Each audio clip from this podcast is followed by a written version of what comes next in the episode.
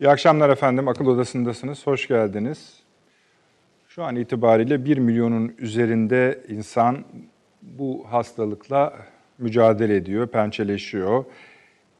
50 bin, dünyada da 50 binden fazla insan hayatını kaybetti. Sadece Avrupa'da bu rakam 30 binin üzerine çıkmış durumda. Türkiye'ye ilişkin rakamlarda e, bir saat önce tazelendi öyle söyleyelim. 18.135 test yapıldı. 356 civarında yeni e, hastamız var.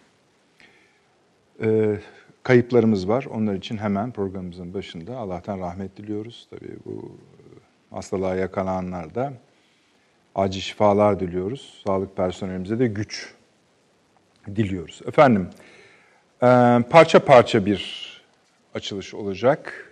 Çünkü konu tek olmakla birlikte bir gün içinde dahi hatta iki günün toplamına bakarsanız yüzün üzerinde diyelim yüz ayrı parça var.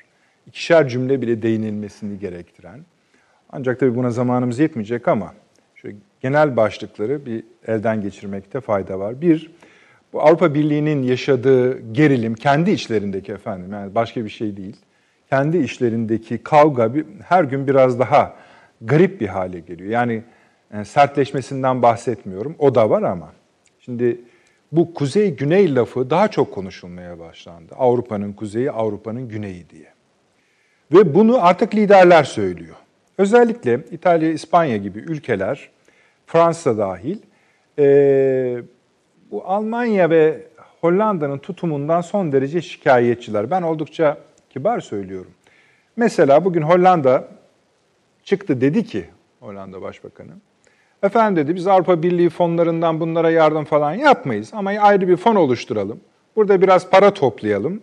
E tabi bu teklifi yapınca dediler ki ne kadardan bahsediyorsunuz? Çünkü vaka ortada. E işte 10 milyon avro. Şimdi normalde hani bunu kime söylesiniz bugünün dünyasında sağlık harcamaları konusunda? Biz zaten hani Avrupa Birliği ile e, misafirlerimiz yüzünden kavgalıyız biliyorsunuz. Bize verdikleri sözler vardı ama o bile milyar dolar, milyarlarca dolar zaviyesindeydi.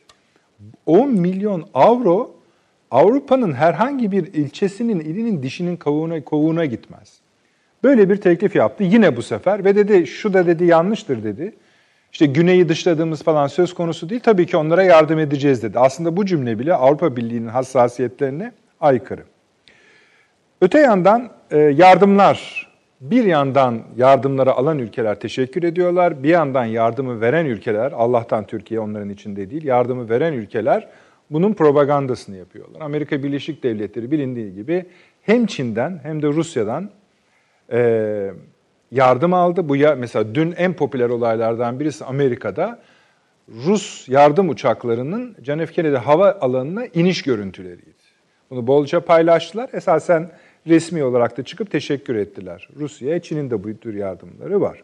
Türkiye'de İtalya ve İspanya'ya yardımcı oldu.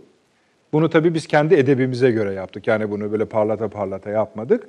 Ama onlar hem İtalya liderliği hem İspanya liderliği üstüne Birleşmiş Milletler liderliği ve NATO Genel Sekreterliği bunun için teşekkürler mesajı yayınladı Türkiye için. Hatta hem Birleşmiş Milletler hem NATO sekreterlikleri kendi sosyal medya hesaplarından bu yardımların görüntüsünü paylaşarak Türkiye gibi olmak lazımdır. Bunu örnek alın. Bu cümleyi onlar kurdular.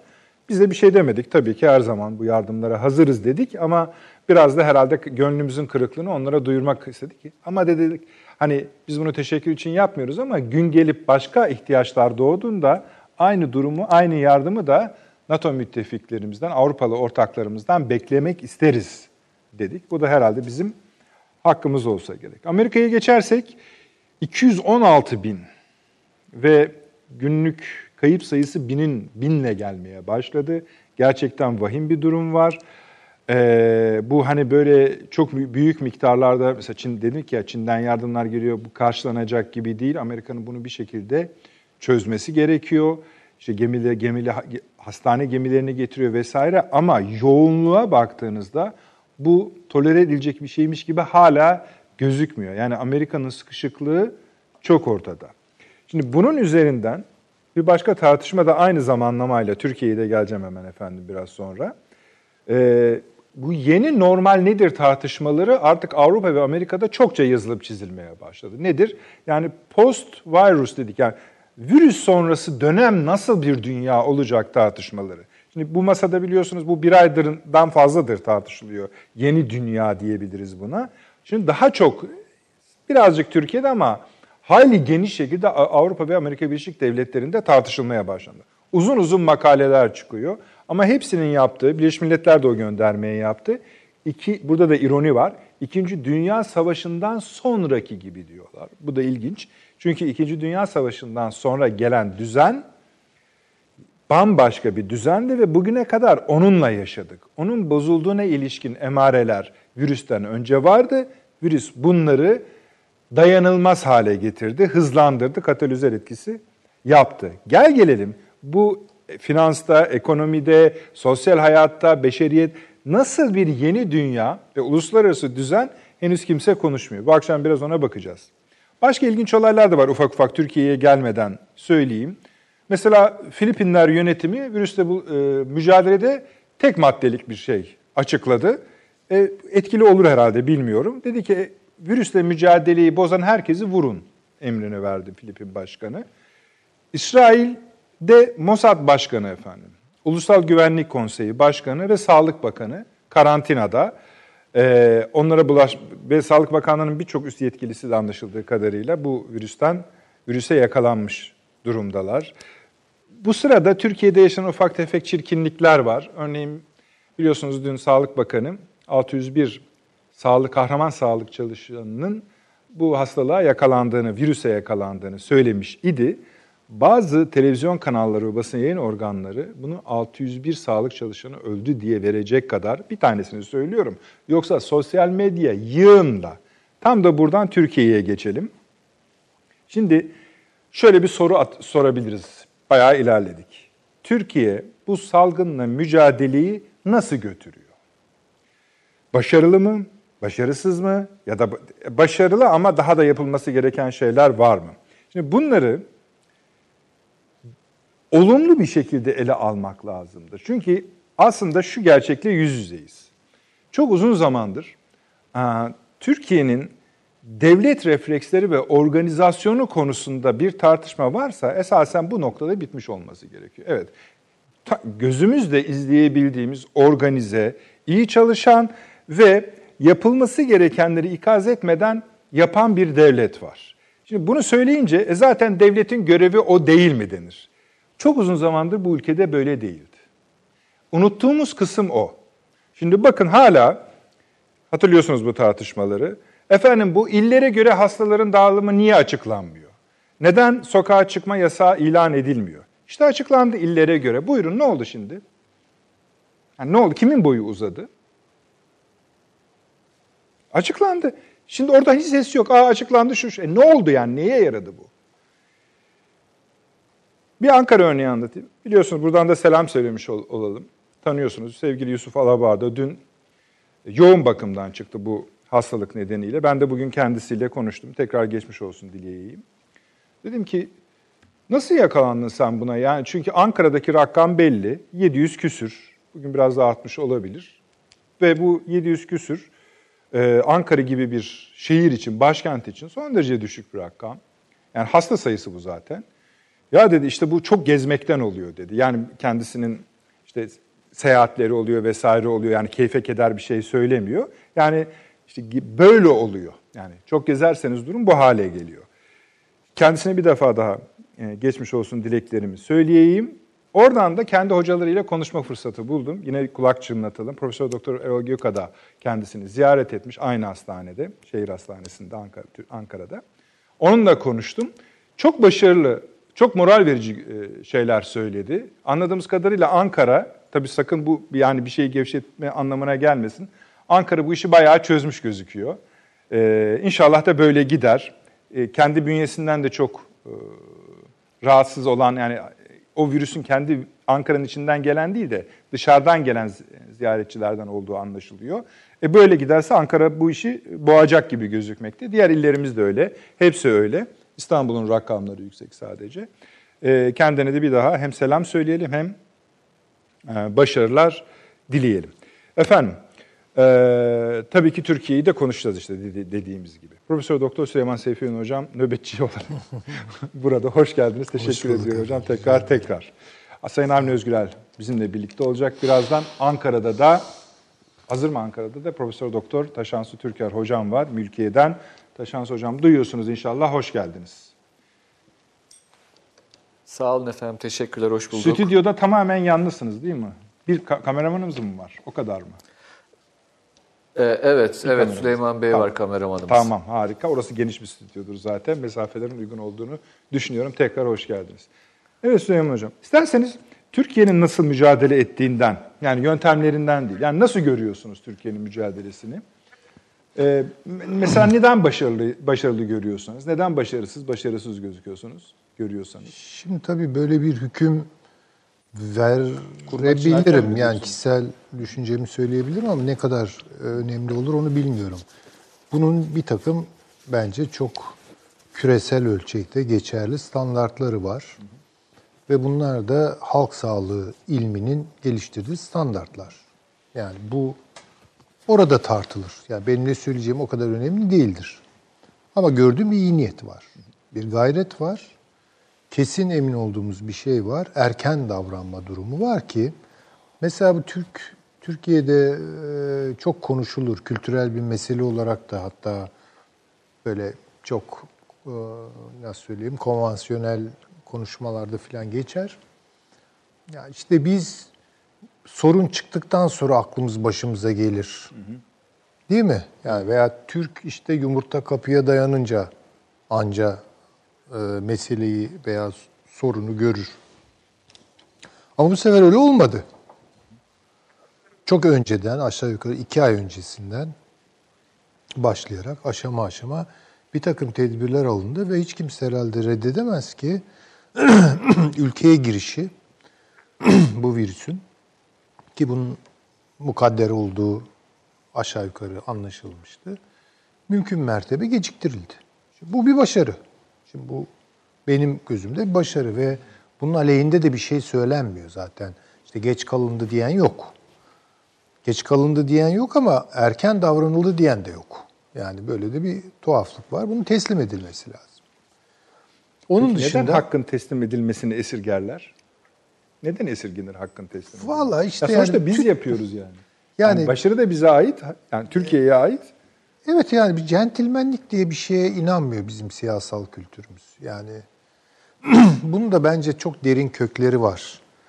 Yani biraz biz şövalye ahlakından yoksunuz. Yani şövalye ahlakı bu hakikaten işte centilmenlik denilen şey e, bu vardıysa bile unutuldu. Yani öyle söyleyeyim. E, yani bir başarıyı senin olmasa bile takdir etme olgunluğunu göstermek. Hatta o senin rakibinin başarısıysa bile bunu teslim etmek seni küçültmez. Tam tersine büyütür. Ama küçük düşünürseniz bunu göremezsiniz tabii. Yani küçülmemek için yaparsınız bunu. Halbuki bu şekilde biraz daha küçülürsünüz. Yani bu böyle hikaye bir. böyle bir hikayedir. Neyse yani. Yani ayrıntılarına bir şey. Yani bundan hani bunu aşamayız gibi konuştunuz biraz da.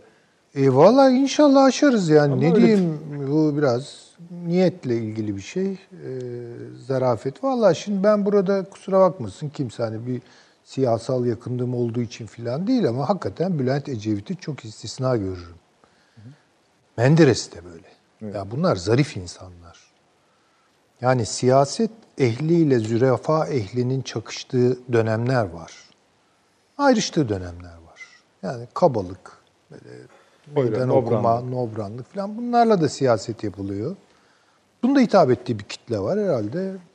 Yani oralarda takılı kaldık biz epeydir. Yani böyle bir zarif siyasetçi çıkartamıyoruz. Yani buna soyunanlar var ama onlar da çok inandırıcı olmuyor. Bu hakikaten biraz sindirmeyle de alakalı bir şey. Yani sindirirseniz inandırıcı olursunuz bir şeyi. Sindirmeden yapıyorsanız inandırıcı olamazsınız. Ee, ama sürecin içinde ne eksiktir, ne aksamaktadır, süreç iyi götürülüyor mu, götürülmüyor mu? Bu konuda değerlendirme merci değilim ben. Hakikaten bu e, meslek ahlakına sahip halk bilimcilerinin, şey, halk sağlıkçılarının, sağlık bilimcilerinin e, değerlendireceği bir şeydir. Fakat gene bunda da emin olduğum e, bir şey var. Bir şeffaflık içinde götürülüyor. Bu da çok önemli. E Zaten WHO yani E zaten tabii çünkü bugün. Çin'i suçluyorlar biliyorsunuz. İran'ı suçluyorlar. Onu da bir hemen Amerikan parantez istihbarat- müsaade ederseniz. Şimdi Tabii. şu çıktı.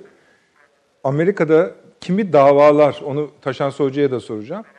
Davalar açılıyor Çin'e. Tabii tabii. Trilyon dolarlık falan filan Tabii diye. tabii. Yani Bu belli, bir kısmı belli ki siyasi ama bir kısmı da hani bilmiyoruz nedir onu. Hani çünkü diyelim ki yani bu artık geçmiş bir durum. Hani bununla mücadele edilecek, Tabii. nasıl edilecek ama belli ki siyasetle ilgili bir tarafı da var bir bunun. tarafı da var yani ama en azından bunu da kimse söyleyemez. Siz saklıyorsunuz gerçekleri falan denmez çünkü hakikaten her gün yani belli bir saatte randevu verilmiş gibi işte Sağlık Bakanı çıkıyor, açıklamalarını yapıyor, soruları kabul ediyor. Yani istediğiniz soruyu da sorabilirsiniz orada. Sınır da koymuyor. Evet, sınır da koymuyor. Bunda da bir şey yok. Ee, ama dediğim gibi süreç çok kompleks bir süreç ve bu sürece dünyada bir kere şöyle söyleyelim. Bu sınavı geçen hiçbir tane devlet yok. Yani 10-0. Ya 120 devlet varsa 120'si de e, gol atamadı ve e, sonuca teslim oldu. Yani mesela şöyle bir şey olamaz mıydı? Bunu tamamen ne Türkiye, ne Amerika, ne Fransa, ne Almanya. Hepsini bir tarafa koyarak söylüyorum. Mesela askeri tatbikatlar yapılıyor değil mi yani? Savaşa hazırlık. Yani demek ki savaş bir ihtimal. Yani ona göre hazır olmak için tatbikatlar. Mesela Fransa'da sağlık tatbikatı yapıldı mı? Yani bir salgın çünkü mesela şeylere bakıyorsunuz çok ardışık. Orada da bir tuhaflık var yani 1720 işte bilmem veba salgını, 1820 yok bilmem kolera, 1920 18 20 Ritim işte. varmış gibi. Ha böyle bir ritim varmış gibi yani. En azından ya 100 senede bir böyle bir şey oluyor. Ya sağlık sistemimizi buna göre hazırlayalım. Nasıl hani cephane stokluyoruz, ee, işte ne bileyim e, her şart altında ulusal savunmayı yapabileceğimiz senaryolar geliştiriyoruz e, vesaire tamam. Sağlık konusunda hiçbir devlet hiçbir devlet hiçbir şey yapmamış. Bu açık. Evet. Ama bu halde bile Akdeniz'de harekat yapmayı beraberce Ha, hem de. yani- Birbirlerine yardım bile etmiyorlar Tabii. ama Akdeniz harekatı yapıyorlar. E, tabii. Yani mesela bu bir bu oysa bu bir ihtimal. Bir tane devlet yani ilaç için çıkıp da ya ben bunu yaptım diyemez. E bunu tabii öngörmeyince, ihtimal dahilinde görmeyince bir büyük boşluklar oluşmuş. Ve bu boşluklar işte böyle bu virüs birden bütün dünyayı teslim alınca ortaya çıktı. Şimdi şöyle bir çizgide değerlendirmek lazım devletlerin ne yaptığını. Yani başardı mı, başaramadı mı bu biraz bence böyle uç bir soru. O genel başarısızlık içerisinde kim daha çok refleks gösterebildi veya kimin yapıları Ama o refleks organize olmayı söyle tartabiliriz. işte tabii yani o orada yapılanlara bakmak lazım. Yani böyle külliyen harcamak, külliyen yüceltmenin falan bir anlamı yok. Yani bir, bir sıkıntı var ortada. Bu çok açık. Kurumsal bir e, ne diyelim o sınıfta kalma hali var. Yani Türkiye buna organize şimdi bir kere şu önemli. Türkiye'nin belli avantajları.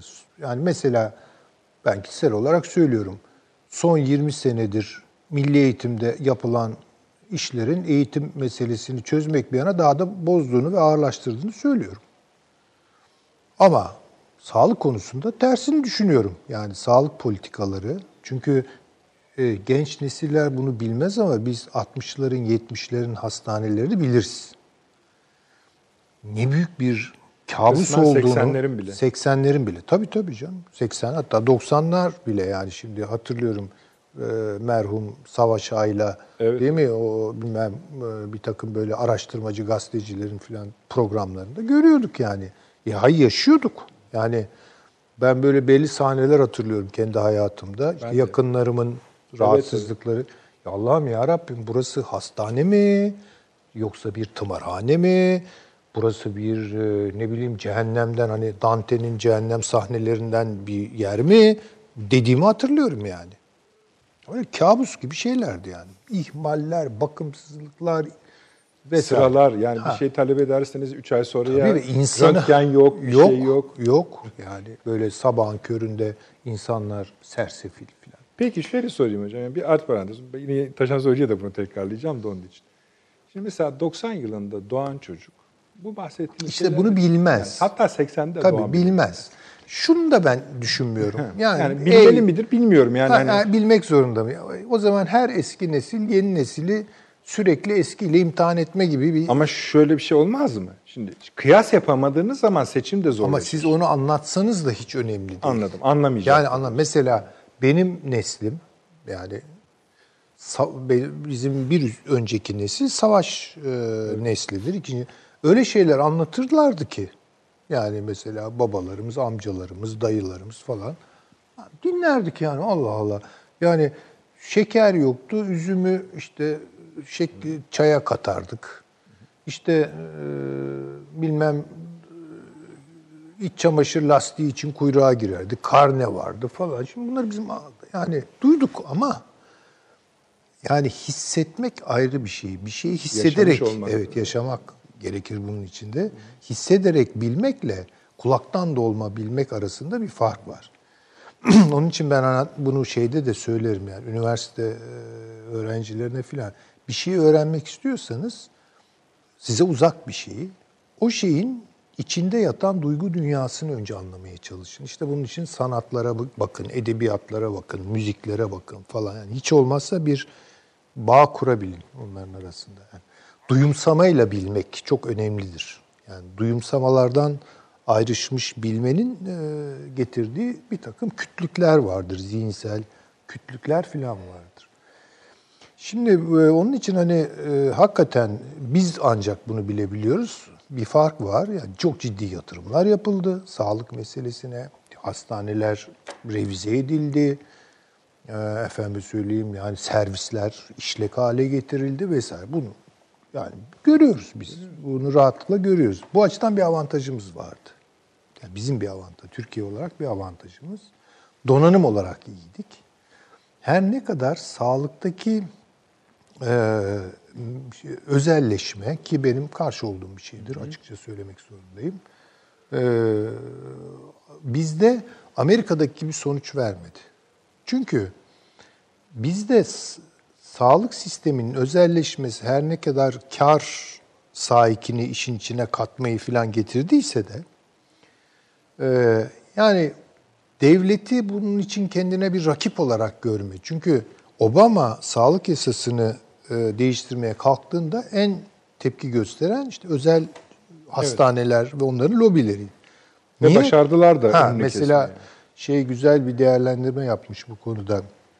Ha, Richard Wolff, Amerikalı iktisatçı. Onu e, gözden geçirdim.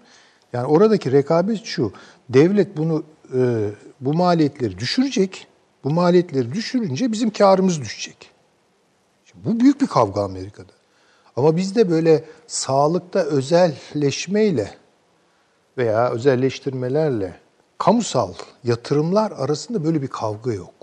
Hatta hatta yani birbirlerini çok da destekleyebiliyorlar. Ya geçişler filan da. Ee, yani daha bir nasıl söyleyeyim uyumlu götürdük biz bu süreci. Ee, işte sigorta sistemimiz çalışıyor efendim söyleyeyim şöyle veya böyle. Ee, ondan sonra ya bir devlet desteği var. Bir devlet Evet. hala yani Hala tabii. hala bu İster bu- özelde ister Tabii, tabii, devlette tabii. bir kuruş vermeyeceksiniz. yani, yani tabii, bu tabii de- bu önemli bir şey. Yani bu, bu böyle avantajlarımız var. Bu bence sürecin olumlu tarafı. E, çok sayıda doktor var. Eksik evet şunla şunla kıyaslarsan eksik ama yani böyle dramatik bir tablo yok. Bol miktarda hemşirelik okulları açıldı, bol miktarda tıp fakülteleri açıldı vesaire. Yani kaliteyi tartış, tartışmış. Bugün biz 5. sınıf öğrencilerine e, muhtaç olan ülkeleri biliyoruz. Tıp 5. sınıfları yani. Kalitenin neyini tartışacaksınız orada? Bu ayrı bir tartışma olur. Şimdi bunlar avantajlar. Organizasyon, organize olma meselesinde bence e, sıkıntı bu meseleyi devletin sahiplenmesiyle ulusun sahiplenmesi arasında bir açık var. Şimdi yani buna bir şey yapamıyorsunuz işte. Yani ne, ne yapabilirsiniz? Bol bol işte önerilerde bulunabilirsiniz. Bol bol propaganda Telkin. yapabilir, telkinlerde bulunabilirsiniz falan. E bu da şimdi yavaş yavaş biraz daha iyi sonuçlar alıyor. E, ama şimdi mesela e, işte belli bir karantinada tutulan, işte 14 gün karantinada tutulan diyelim ki mesela yani 200 kişiyi karantina süresi dolduktan sonra bırakıyorsunuz. Ve bunlar otobüslerde yığılıyorlar filan. Şimdi yani orada biraz kendilerini de organize olması lazım yani. Öyle değil mi? Yani Devlet kadar millet de organize olsun. biraz diyorsun. millet de organize olmak zorunda. Yani burada bir takım sıkıntılar var. Ee, onun Hocam dışında dediğim gibi yani şimdi case'leri böyle toplayıp bu işler inşallah, inşallah geçtikten sonra bunun muhasebesi yapılır. Bunda kompleksizce yani nerelerde eksik kaldık Gayet gibi tartışmamızda bence fayda olabilir. Ki konuşacağız inşallah. O günleri de göreceğiz. Bir Avni Bey'e merhaba diyelim. Avni abi iyi akşamlar. İyi akşamlar, iyi yayınlar. Buraya kadar beğendiniz mi? Harika. Zaten e, Süleyman Hoca'nın bugün e, bu e, gönderdiği bir mail var. Daha doğrusu kendisi bir özetlemiş. Evet. E, DEİK toplantısından sonra bir özet yapmış. A, evet öyle bu Aren Acemoğlu'nun falan konuşmalarından yola çıkarak son derece bilgilendirici bir şey. e, e, esasında onlar üzerine kafa yoruyordum. O bakımdan şimdi Süleyman Hoca'nın konuşması da yani milletin de organize olması. O işte Almanya'da falan daha güçlü herhalde hocam. Tabii. Yani biraz daha e, isabetle yürüyorlar. E, bizde biraz daha gevşek oluyor. Veyahut da zaman alıyor diyelim organize olmamız. Ben yani bu salgının başladığı ilk gündeki tepkilerle, sokağa dönük tepkilerle insanlar yani hiç sokaktan hatta eğlenceden geri kalmamışlardı. Şimdi de tabii e, tek tük böyle sapmalar var ama yine de daha giderek e, duyarlı bir e, tepki vermekte olduğumuzu görüyorum. Ee, ama şurası herhalde bir gerçek. Yani esas konuşmamız gereken tabii tıp adamlarının, do- doktorlarımızın ve bilim insanlarımızın e, virüsten ilgili söyleyeceklerini tabiatıyla saygı duyarız ve onu bekliyoruz. Onlardan bilgileniyoruz biz de. Ama bu e, e, hadisenin, bu to- bu salgının bizim hem toplum yapımızda hem e, ekonomide, her bakımda, siyasette, her alanda e, bir e, dip dalga gibi üzerimize geldiğini herhalde görmezlikten gelemeyiz. E, şimdi bakıldığında e, sadece e, şeyi e, tıbbı ilgilendirmiyor. Bizim devletlerimiz genelde veyahut da siyasetimiz genelde e, halk sağlığı temelli bir yapılanma üzerine değil. İşte daha iyi ameliyatlar yapabilmek, daha iyi böyle kanser tedavisi filan veya işte nakil tedaviler filan gibi onlar üzerine kullan. Ama halk teda halk sağlığı tedavi mantığı bu biraz geriye itilmiş idi. Bu sadece Türkiye'ye has bir durum değil. Gerçi Türkiye'de güçlü bir halk sağlığı arka planı ve temeli var. Onu ileride söyleyeyim. Ama dünyada yani diyelim ki özellikle şimdi ortaya çıkıyor ki e, Amerika'da halk sağlığı diye bir şey yok. Yani çökmüş bir sistemden ve görünüyor yani o ve bütün Amerika isyan halinde. Bugün e, sevgili Nedret e, bir MR faturası gönderdi bana. Yani örnek diye. E, yani o Amerika'da Allah kimseyi hastaneye düşürmesin demek geliyor insanın içinden. İndirim Başka- de yapmışlar abi. Gördün mü üzerinde bilmiyorum da. Evet. İndirimli evet. hali yani. Tabii bir de indirim 10 bin yapmış. dolar. Tabii. Şimdi baktığımızda mesela dünün Türkiye'sinde yani iki ay öncesinin, üç ay öncesinin yılbaşındaki Türkiye'de bir araziniz olsa ve size buraya bir AVM yapalım deseler herkes balıklama üstüne atlardı yani. Şimdi acaba AVM'ler ne kadar cazip? Yani imar açısından söylüyorum. Ne kadar cazip. Ee, bütün o kentleşme, kent kültürümüz değişiyor. Ve bir de şöyle bir şey var. Yani bu sokağa çıkmama hali var ya işte bizler de eve tıkılmış vaziyetteyiz yani. Kendim için söylüyorum yani. Ee, işte e, bu noktada hem geçmişinizle de bir muhasebe yapma fırsatını buluyorsunuz. Evet evde oturuyorsunuz.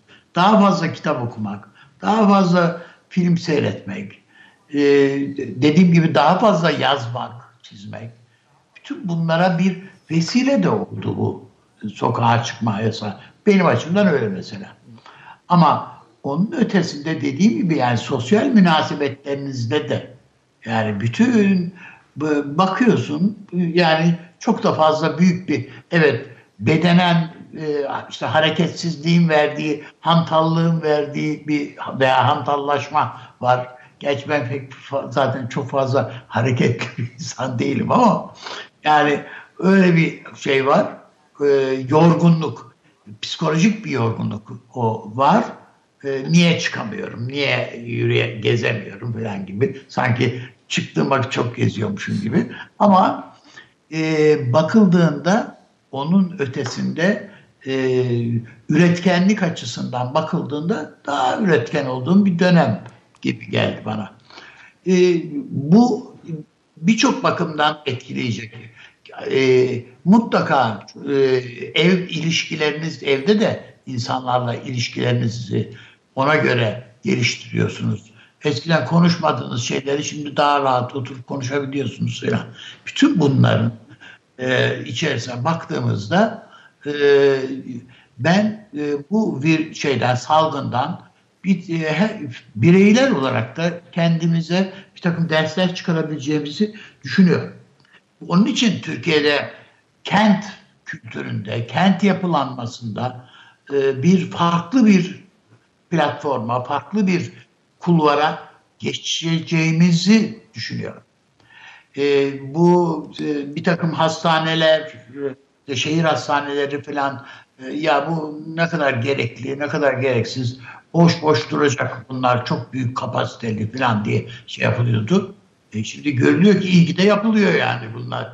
Hiç değilse bir kısmı işte bu 20 Nisan'da herhalde iki tellideki açılacakmış. E, onun dışında da var İstanbul için yapılan. E, Anadolu'da da birçok yerde büyük şehir hastaneleri yapılıyor. Bunların ne kadar gerekli olduğu falan şimdi daha bir anlaşılıyor. Öbür taraftan baktığımızda hizmetler sektörünün falan neredeyse çökme noktasına geldiğini artık görüyoruz. Ee, yani oteller bundan sonra nasıl idare edecekler? Biz öteden beri diyoruz ki yani kültür turizmi falan diyoruz. İşte ama deniz turizmi daha çok ilgi çekiyordu. Ama şimdi göreceğiz ki önümüzde işte kaç otel sahillerde e, doğru dürüst e, açık kalacak veyahut da e, kapanmadan e, şeyleri sezonu geçirebilecek. Sadece bu bir sezon değil.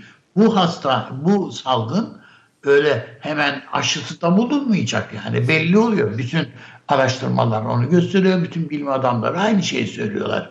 Bir buçuk seneden önce aşı bulunamaz. Bulunsa bile o aşıları yaptırmakla insanlar bir anda zincirlerinden kopmuş gibi denizlere koşmayacaklar yani. O bir hazırlanma, zihinsel, psikolojik olarak, duygusal olarak bir hazırlanma zamanı bir e, şeye ihtiyaç hissettirecek. Onun için toparlanması daha fazla zaman alacak. Durdurmak, işte bu sokağa çıkma yasağı falan dediğimiz şeyde durdurmak biraz o manada tehlikeli diye de konuşmuştuk. Daha önce de konuştuk bunu.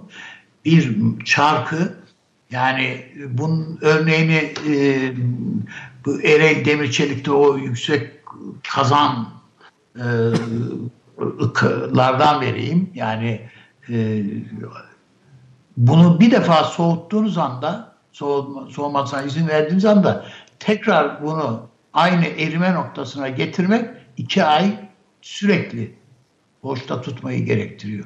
Yani sürekli gayret sarf edeceksiniz ki tekrar üretim için bir hazır hale getirmek. Öyle bir anda hem fren mesafesi var bir anda boşalt durduramıyorsunuz hem de bir anda istediğiniz anda düğmeyi aç çalışmaya tekrar başlasın. O da mümkün değil. Dolayısıyla yani hem e, bunun ekonomik tahribatı Amerika'da ekonominin yüzde otuzu şu anda çökmüş vaziyette. Bu yani dünyanın süper gücü. Bu bunun e, ekonomide dibe vuruyor olması e, 30 milyon insan işsizlik ödeneği için başvurmuş. Bunlar e, kolay kolay göze orada göze alınabilecek şeyler değilse Avrupa'da hiç değil. Evet. Bakıldığında yani Fransa'nın filan İtalya'nın ki İtalya'nın Amerika'ya oranla sağlık altyapısı filan daha güçlü zaten sosyal altyapısı filan daha da güçlü olduğu halde sırf işte o lagarlıktan, e, boş vermişliklerden, disiplinsizlikten, şundan bundan İtalya çok büyük facia halinde zarar gördü bu tabloda. Yani neredeyse ta, şeyleri, tabutları sıraya sokuyorlar. Şimdi gömemeyiz. İşte çarşamba günü gelin falan gibi. Falan.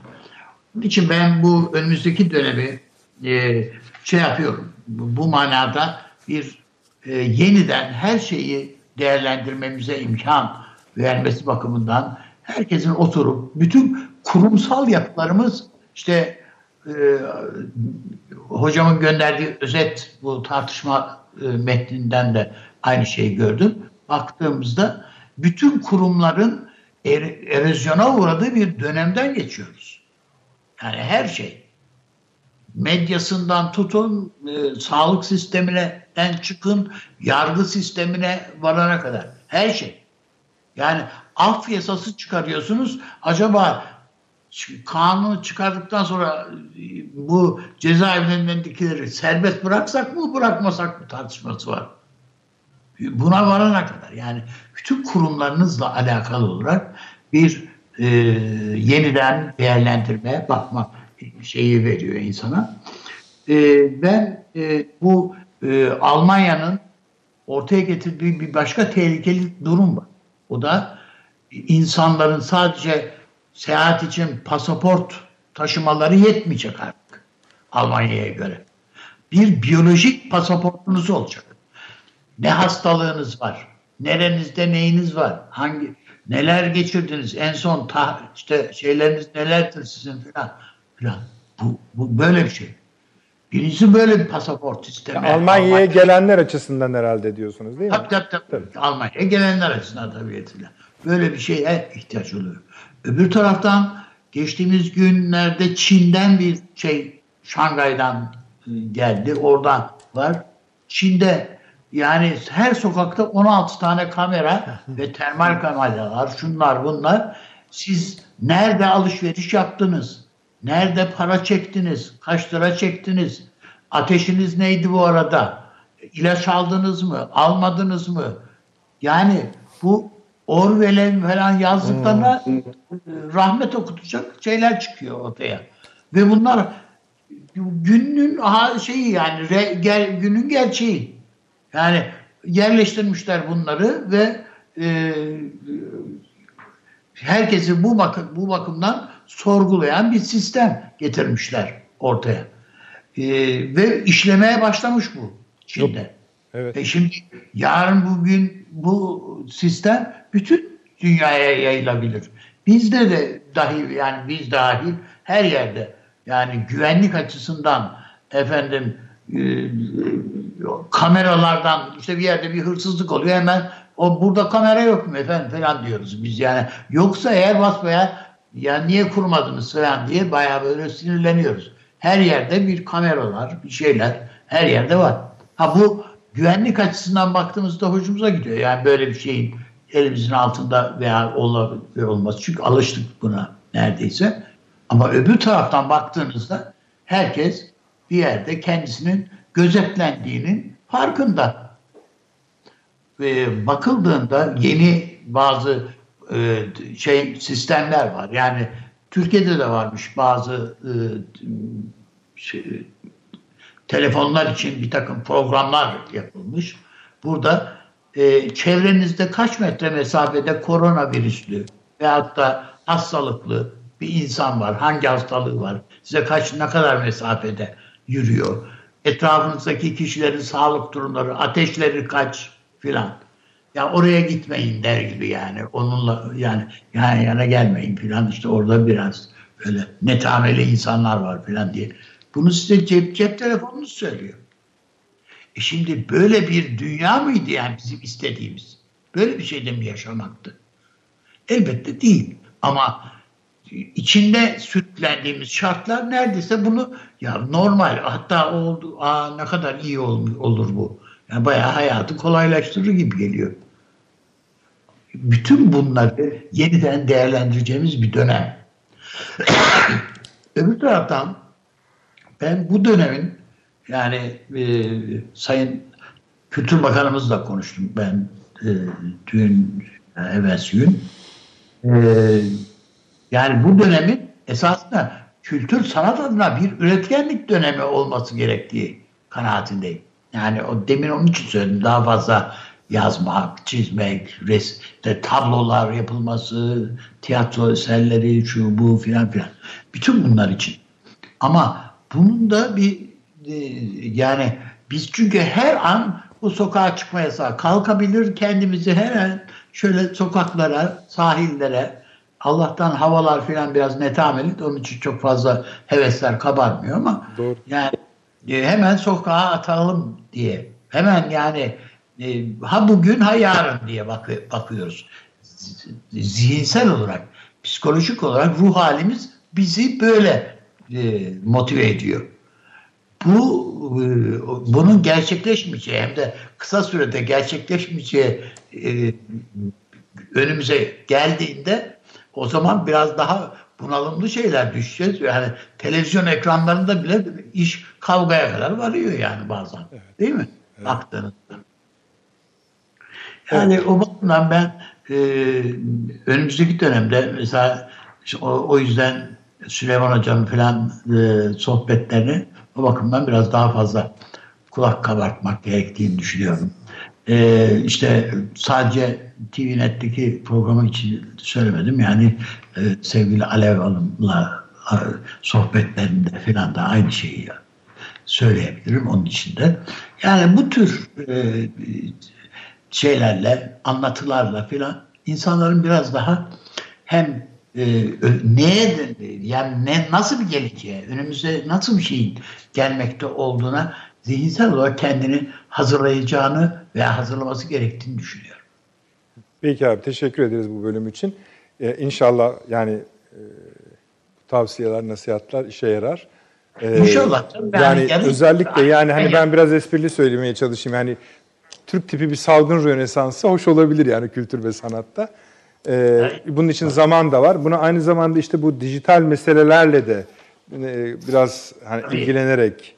E, Ama bir de şu tarafı da var. Yani bizim halkımızın ne kadar güçlü bir mizah duygusunun olduğunu da görüyoruz evet sosyal geç, medyada biraz. Geçmişte de gördük bunun örneklerini ama bu vesileyle de gördük yani çok güçlü bir mizah var. Ee, bir başka ülkede bu kadar şey midir, e, böylesi e, şeyler üretilir mi? Onu bilmiyorum. Yok, sanmıyorum. Biz, biz iyiyiz yani bu konuda. Ama bu konuda gayet velut olduğumuz aşikar. Peki abi çok teşekkür ederim. Şimdi bu Süleyman Hocam bu dijital meseleye değindi ya. Daha doğrusu hani elektronik gözlem bilmem vesaire. Şimdi burada virüsle ilgili Çin, Rusya ve Çin, İngiltere ve Rusya'nın özel durumu var. Şu açıdan Çin şöyle bir şey, yani kombine bir sistem kurmuş anlaşıldığı kadarıyla. Bir, dediği gibi bu kamera sistemleri var. Akıllı yapay zeka ile destekleniyor. İki, e, özel bir WhatsApp programı var. Bunların yüklenmesi mecburi. Eğer rahatsızlığınız nedeniyle hastaneye başvurduğunuzda ki onları da renklere göre sınıflandırıyor. E, mesela diyelim ki son 10 gün içindeki bütün temas noktalarını anında şeyi dökebiliyor size. Bu iki parça. Şurada şu gün şu saatte şununla şey yaptınız. Görüştü. İşte burada buraya gitti, buradan çıktı bunu yaptı vesaire gibi. Rusya burada daha geri, kamera sistemleri bunun için müsait değil ya da yapay zekayı bu konuda ne kadar kullanabiliyor bilmiyorum ama belli bir telefon programı üzerinden şöyle zorlayıcı bir şey getiriyor. Bu programı yükleyeceksiniz, aplikasyonu ve telefon yanınızda olacak. Yani atlatmanız mümkün esasında. Ama şöyle diyor, hani çöp dökmeye bile gitseniz göreceğiz. Yanınızda olmadığınızı anlarsak da ayrı bir iştir o. Rusya'da pek bu işlerin şakası olmaz biliyorsunuz. İngiltere'nin avantajı şu, İngiltere dünyanın en büyük kamera sistemine sahip. Yani ha bu işe yarıyor mu, önlenebiliyor mu? Arkadaşlarımız da biraz veriyorlar evet. Ee, işte böyle. Ee, en, en popüler videolardan biri buydu işte orada. Tabii burada Çin'i övüyor mu, gömüyor mu onu tam anlamıyoruz. Ama anlattığı mekanizmanın nasıl çalıştığına ilişkin metinler gördüm ben. E, İngiltere'de de hep aynı örneği veririm. Bu meşhur bir metro saldırısı olmuştu. Bombayı koyan kişinin 50 açıdan görüntüsü var. Ama patladı. Yani önlem başka, görüntülemek var. İngiltere'de biraz böyle takip edebilir. Ama herkesin bir şekilde e, bir yandan bunun faydalı kullanımına yoğunlaşırken bir yandan da ya acaba hani işte Avni Bey dedi ya 1984 işte bu 2020 modeli onun. Ee, daha mı iyi daha mı kötü ayrıca konuşmak gerekiyor. Ama her halükarda karantina konusunun e, internet, dijital yapı, yapay zeka üzerinde bambaşka bir etkisi olduğu, bunu hızlandıracağı da ayrı bir şey. Hani siz katalizör diyordunuz ya değişim için, bu, bu konuda da böyle bir etkisi var. Kurumsal olarak acaba e, Taşansı Hocam ne der ona da bir bakalım. Taşansı Hocam evet buraya kadarki bölüme siz neler söylemek istersiniz? Valla Nedret Bey e, şöyle söyleyeyim hem sizin açılıştaki konuşmanız çok e, dolu doluydu. Ben bir sürü not aldım kendimce. E, sonra değerli Süleyman Seyfi Hoca, sonra Avni Bey Üstadımın söyledikleri de hep beraber gelince ben kendi konuşacağım konuları unuttum işin açıkçası. Gayet keyifle dinledim ben de. Dinlemek hep daha hani. Onların söylediklerine katılmaktan ya da e, ekleme yapmak istemekten kendi e, konularım dağıldı biraz ama. Olsun zamanımız e, şöyle var. Buyurun. söyleyeyim şimdi birinci olarak ilk olarak herhalde bir sağlık çalışanlarımız hakkında onlara bir teşekkürü e, mutlaka etmemiz gerekir Eyvallah, diye düşünüyorum. E, var olsunlar, sağ olsunlar. Artı bir de e, onların yerini bir e, değerlendirmemiz gerek diye düşünüyorum. Ee, ben üniversitede yöneticilik yaptığım zaman dış ilişkilere baktım Ankara Üniversitesi'nin. Ee, tespit ettiğim ilk şey şu olmuştu. Hangi ülkeye gidersem gideyim, e, Türkiye'de e, öne çıkan alan Türkiye Akademiyası'na dair e, tıp tıp alanıydı. Yani e, şimdi pek çok alanda çok iyi bizim akademiyamız. E, pek çok alanda gayet e, yetkin ve e, gerçekten e, rekabet gücü var dünyada ama tıp bunların içerisinde en öne çıkan alan olarak hep karşıma çıktı. Yani e, bu Amerika'ya da gitseniz, Azerbaycan'a da gitseniz değişmedi. E, Türkiye'deki tababete dair hem ilmi kısmına hem sanatsal kısmına dair e, ciddi anlamda bir imrenmeyi e, pek çok yerde gördüm ki e, bu gerçekten beni ziyadesi de mutlu etti. Şimdi üniversite yaşamı içerisinde normalde hani pek de karşılaşmaz akademisyenler birbirleriyle. Herkes kendi fakültesinde veya ilgili alanlarda olur. Böyle bir deneyim sayesinde ben de bizim tıpçı meslektaşlarımız hakkında böyle güzel şeyleri duyup çok da memnun olduğumu hatırlıyorum. Bunu bir teslim etmemiz gerekir bir defa. E, bu tabii ki e, yılların birikimi e, ve yani gerçekten işte size açılışta bahsettiniz, Süleyman Seyfi Hoca da bahsetti. E, işte 50'li 60'lı yıllardan itibaren başlayan bir sürecin sonunda biz e, Türkiye olarak buraya geldik ve e, işin e, yani tababetin ilmi kısmı evet bir kenara ama sanatsal kısmında Türkiye'nin gerçekten çok yetkin olduğunu tespit etmemiz gerekir. Yani Türk hekimlerinin bir şekilde e, Türk toplumuyla da gerçekten iç içe girebildiğini ve bir kamusal bilince e, sahip olduklarını görmek beni çok mutlu ediyor. Çünkü e, bu alan pek çok yerde işte özelleştirmelerden kaynaklı e, o kamusal düşüncenin eridiği bir alan ama e, dün mesela Sağlık Bakanı'nın açıklaması çok önemliydi bence. Yani ki açıklama şekli de çok önemliydi. Gözleri dolarak 601 e, sağlık çalışanının e, enfekte olduğunu söyledi. Bu e, nasıl bir dayanışma ruhu, e, nasıl bir e, yani böyle askeri alanda görülecek bir ruh olduğunu e, bizlere gösterdi. Gerçekten hani bütün Türk milleti olarak da zannediyorum bir sırtımız sağlam hissiyatını onların sayesinde yaşıyoruz.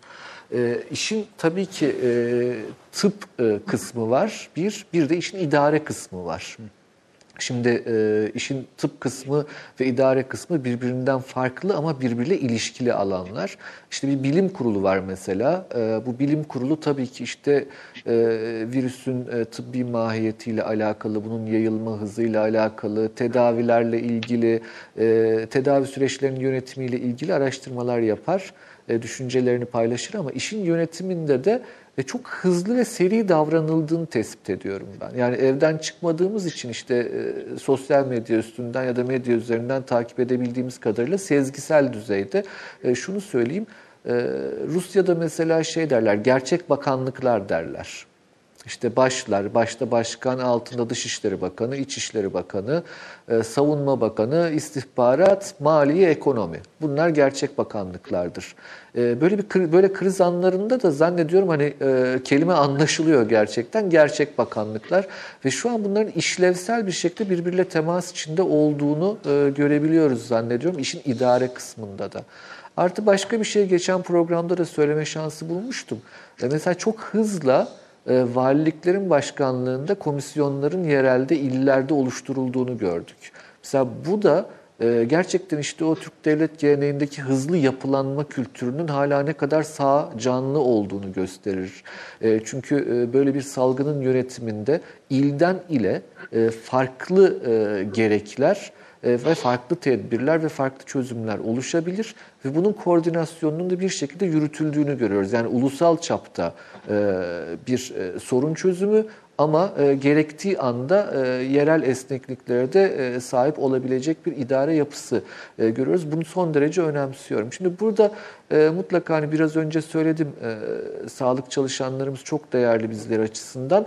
E, onların da ama hani bizim e, onlardan da süpermen olmalarını beklememiz yanlış olur. İdare işte o açığı dolduruyor. Ne demek bu? Ee, yani bir sağlık e, alanında, tıp bir, bir tıp e, alanında bir meslektaşım mesela gerçekten işte epidemiyoloji alanında olabilir, göğüs hastalıkları alanında olabilir, e, virüsoloji, mikrobiyoloji her ne ise bu alanların hepsinde kendi alanına dair zaten gereğini yerine getiriyor. Artı idare kısmı da işte o bilimsel sonuçların üzerine idare kısmını e, yürütüyor ki bu son derecede önemlidir. Yani bizim e, tıp e, doktoru meslektaşlarımızdan da herhalde işin nasıl örgütleneceği konusunda e, bir beklenti içinde olmamamız lazım ki zaten öyle de değil. İş gayet olması gerektiği gibi bir iletişim şekli oluşmuş gibi görünüyor bana. E, tabii burada işin yani salgının idari anlamda yönetimi dediğimizde ee, biz mülkiyeliler birazcık işe hep e, idare kısmından bakmayı severiz. Yani o bizim e, formasyonumuzdur, bizim ekolün gereğidir. Hani iş e, nasıl, mülki idare bu işi nasıl yürütecek diye bakarız doğrudan. Burada iş birazcık asayiş yöntemlerini çağrıştıran gereklilikleri karşımıza çıkarıyor aslında. Çünkü salgın dediğimizde işte tek tek hasta takibi, yani hastanın tıbbi anlamda bir hastanın takibi değil, iletişim alanlarının takibi ve kesişme e, kümelerini tespit etmek, hastalığın yayılmasını takip etmek açısından son derece önemli. Orada da zannediyorum hani e, hem İçişleri Bakanlığı hem de diğer e, yetkili kurumlar e, bu işin içinde olsa gerek ki bu kadar net rakamlar mesela dün Sağlık Bakanı açıklayabildi ve sizin de açılışta söylediğiniz gibi çok büyük alanda kontrol altında gibi görünüyor an itibariyle. Yani umarız da bu böyle devam edecektir. Umarız yanılmıyoruzdur. Bunu ben çok önemsiyorum çünkü şundan... Biraz önce Avni Bey Üstad'ın bahsettiği mesela bu işte Almanya'nın e, bahsettiği biyolojik pasaport uygulaması yahut Çin'de mesela kişilerin her birinin QR kod alma zorunluluğu ve burada sınıflandırılmış olan vatandaşlar. Aynı şekilde mesela 3 hafta önce İsrail'de Netanyahu hemen bir görevlendirme yaptı ve bu salgın dedi sonuç itibariyle kişiden kişiye geçen bir salgındır. Kişiler arası ilişkileri takip etme konusunda bizim en yetkili ve en başarılı kurumumuz Mossad'tır. Ben Mossad'ı görevlendiriyorum dedi. Şimdi bu e, bunlar çözüm önerileri, çözüm şekilleri bir şekilde ama bunların çeşitli de riskleri var. E, örneğin hani kişisel güvenlik, e, değil mi? yani şey kamunun ne kadar kişisel bilgilere sahip olabileceği, izlemenin, takibin ne kadar hukuki olacağı vesaire. Ben bu konuda da mesela Türkiye'nin çok hassas davrandığını gözlemliyorum.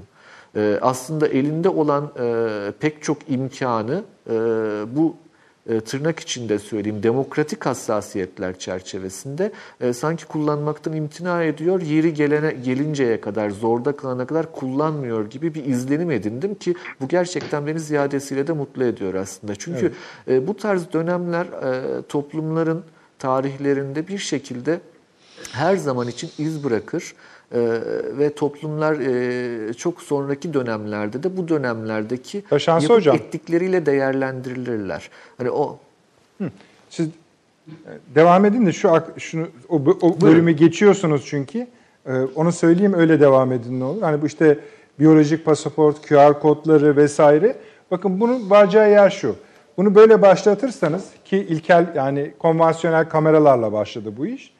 Bu şuraya varacak. Amerika bunun öncülüğünü de hemen yapar yani. Yapacak adamlar da hazır biliyorsunuz. Herkese çip takarlar. Söyleyeyim. Tabii. Herkese çip takarlar. Ha bu işlevsel bir şey midir? E, e, eyvallah. İşler, işler yani bu. Ama insanoğluna uymaz bu. O da ayrı bir konu. Ama varacağı yer, sonrasında bilmem artık, nanoteknoloji apayrı bir alan biliyorsunuz. Bu çipi hepimize takarlar. Söyleyeyim. Başta da yeni doğan bebekler olmak üzere. Buyurunuz. E, çok çok haklısınız aslında hani e, benim de gelmek istediğim yer buydu. E, bu dünyada işte köklü bir değişim yaşanacak ve yaşanıyor diye sizin programlarınızı uzun zamandan beri konuşuyoruz. Bu bahsettiğimiz yapay zeka kavramı, büyük data kavramı ve blockchain kavramı bu üçlü aslında e, bu bütün değişimin altında yatan şeydir. Ve bakın bunu e, şöyle anlatalım. Bunu birkaç yön, e, birkaç örnekle anlatmak gerekir. E, birinci örnek daha önce sık sık konuşma imkanı bulduk bunu. E, ticaret burjuvazisinin sanayiyle buluşması aristokrasiyi e, kenara itip e, devletle kurulan ilişkileri değiştirdi, ulusla kurulan ilişkileri değiştirdi dedik. Şimdi bakın teknik bir gelişmeden bahsediyoruz. Yani sanayileşme bütün bu 19. yüzyıldan itibaren işte değil mi? O hatta 18'den başlatın e, yeni bir dünyanın kurulmasını sağladı. Şimdi bu e, bu tarz köklü teknik değişiklikler mutlaka orta ve uzun vadede siyasal çalkantılar yaratır ama bir yeni istikrar da yaratacaktır. Bu birinci örneğimiz olsun lütfen. İkinci örnek bence daha açıklayıcı bir örnek. Telgrafı düşünelim. Telgraf gibi bir teknolojinin ee, bir tüccar tarafından nasıl kullanılacağını düşünün. Dehşet bir para kazanma kaynağıdır çıktığı dönemde. Yani çünkü inanılmaz hızlı bir haberleşme yöntemi ve buna e, de, e, talep var. E, ve bunun sizin tek elinizde olduğunu düşünün. Yani bir işletmeci olarak, bir iş adamı olarak çılgın bir para kazanma yöntemidir. Ne bileyim işte bir suçlu açısından düşünün.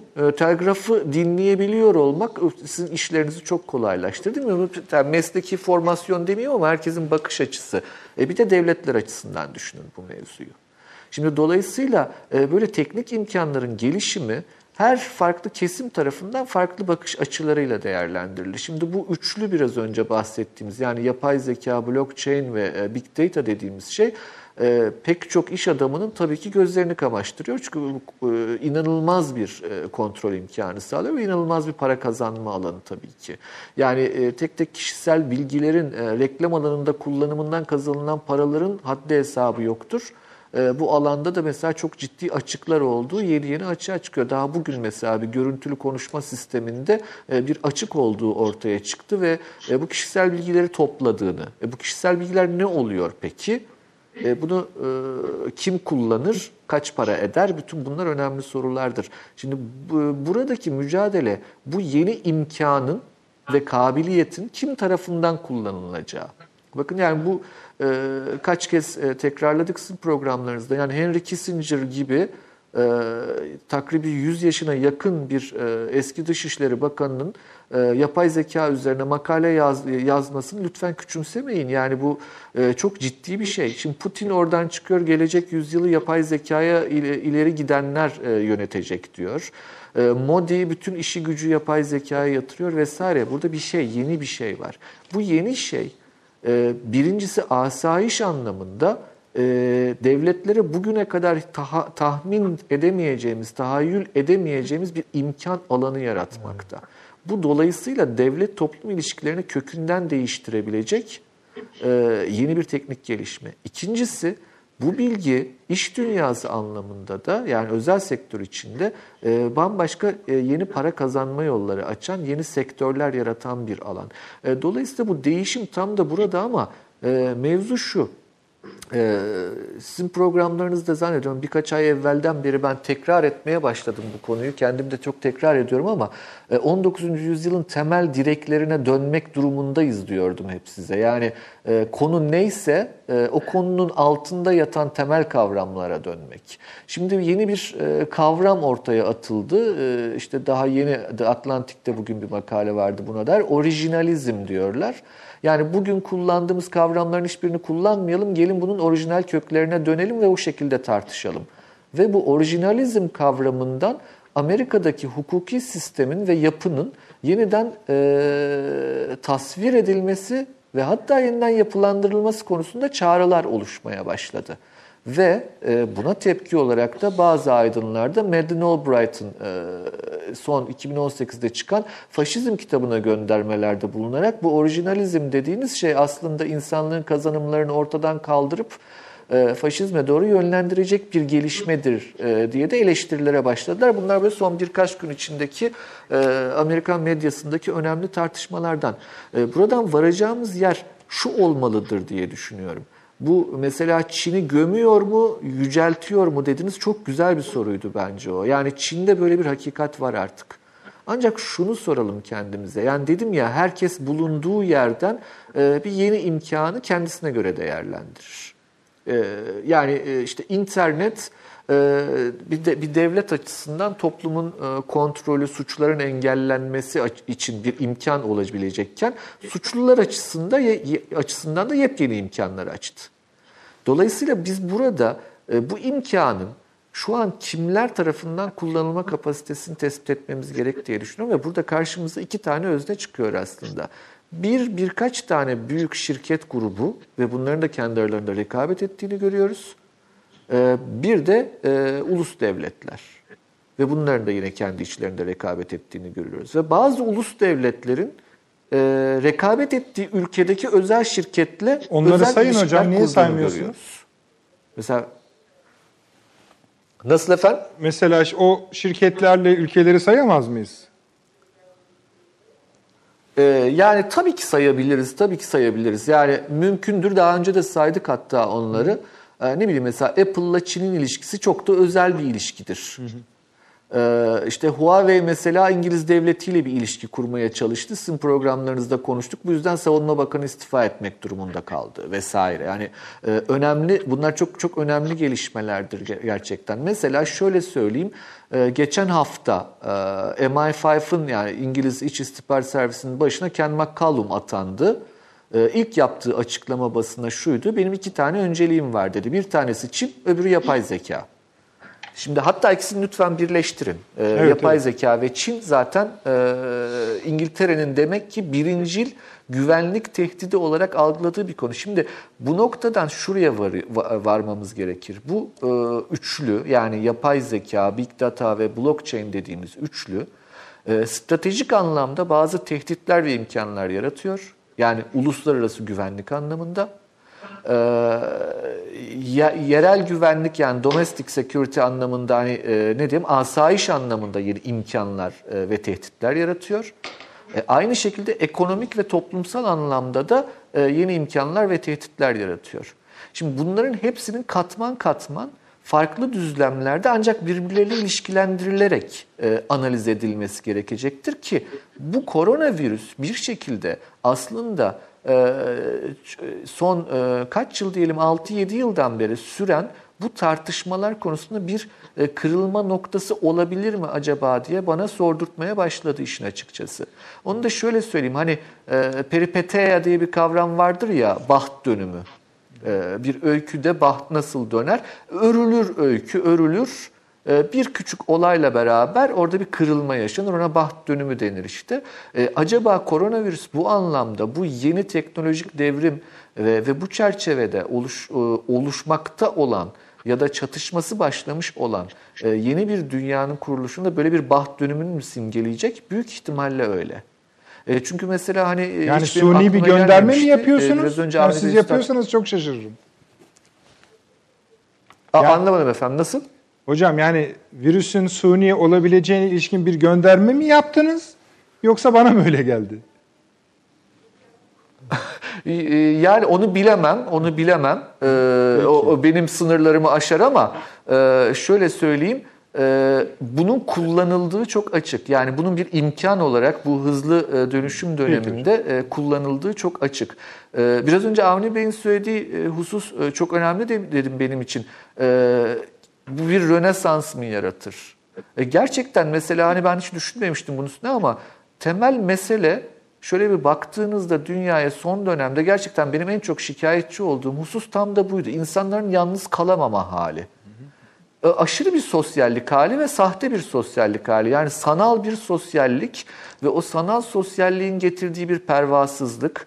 e, yani söyleyeyim hadsizlik, e, yer yer hani bizim bildiğimiz terbiye sınırlarını aşan bir sosyallik hali vesaire. E, ama ya yalnız kalmayan bireyler. Yalnız kalmadığı için tefekkür etmeyen, derinleşmeyen, üretme ihtiyacı duymayan. E bu mesela gerçekten e, çok çok önemli çünkü yalnız kalmayan insanın e, zaten e, hayata sunabileceği çok da bir şey yoktur. E, Dolayısıyla mesela e, bu anlamda acaba bir şey çıkar mı buradan, bir umut mu diye- diyecek olursanız ya umarım öyle olsun ama zannediyorum daha da birbirine bağlanmış böyle bir kocaman bir e, köy meydanına dönmüş e, ve hani e, köyün akıllısının kalmayıp delilerin toplandığı bir e, meydan gibi sanki. E, bundan nasıl çıkılır bilmiyorum ama e, bu yeni gerçekliğin zannediyorum önemli bir parçası gibi geliyor bu bana E, ve bunun yönetimi de önemli bir mevzudur. Yani biraz önce dedim yani asayiş konusundan gittik mesela işte Hani malum bizim fakülteden biz işte emniyet müdürleri yetiştiririz, kaymakamlar yetiştiririz. E, Dolayısıyla asayiş konusuna e, birazcık kafamız o tarafa doğru gider devamlı. Mesela kitlesel toplaşmaların olduğu yerler takip edilir, bilinir.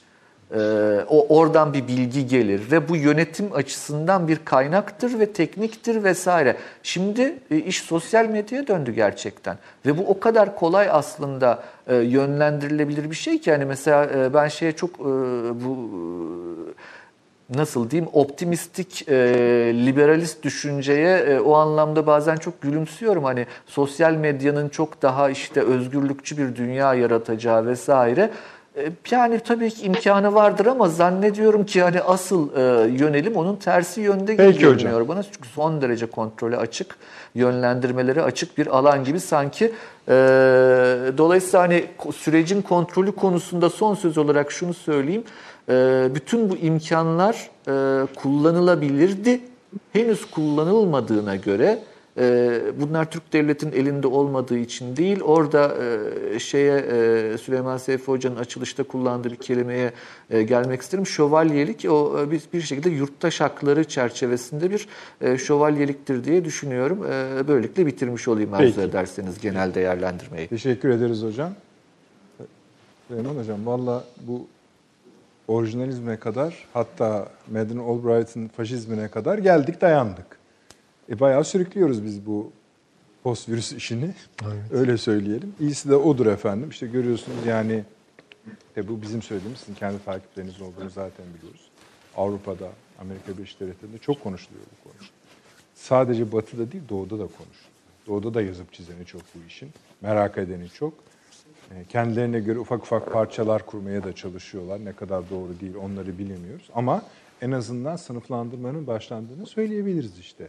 Yani sosyal ilişkilerden dijital dünyaya kadar parça parça yeni dünyanın bir de şimdi mesela Taşansı Hoca yeni istikrar gibi bir kavram ki daha çok siyasi sonuçlardan birisi olacakmış gibi ya da ritmin bir parçası olacakmış gibi gözüküyor. Bunlar önemli. Reklamlara gidelim arzu Tamam. ederseniz. Hemen döneceğiz efendim. 30 saniye reklam arası. Türkiye'nin tek haftalık haber dergisi Gerçek Hayat, gündemi yakından takip ettiği dosya ve röportajlarıyla her pazartesi okuyucusuyla satış bayilerinin raflarında buluşuyor. Gerçek Hayat artık sayfalardan dijitale taşıyor. Sayfalara sığmayan yazılar, röportajların perde arkası, interaktif içerikler. Gerçek Hayat artık size daha yakın. Tüm içeriklerden ilk haberdar olmak istiyorum diyenler. Gerçek Hayat, GZT'nin sosyal medya hesaplarına davet ediyor. Reklam arası sona erdi. Döndük efendim. Akıl Odası devam ediyor. Bir soralım bakalım Süleyman Hoca'ya bu nedir kökler meselesi. Öyle diyelim değil mi? Kökler diyelim ona.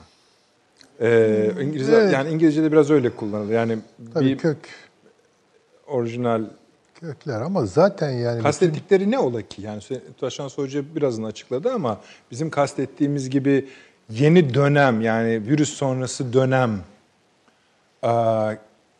geriye dönerek de olabilir mi? Geriden beslenen, öyle diyelim. Geriden beslenerek de olabilir mi?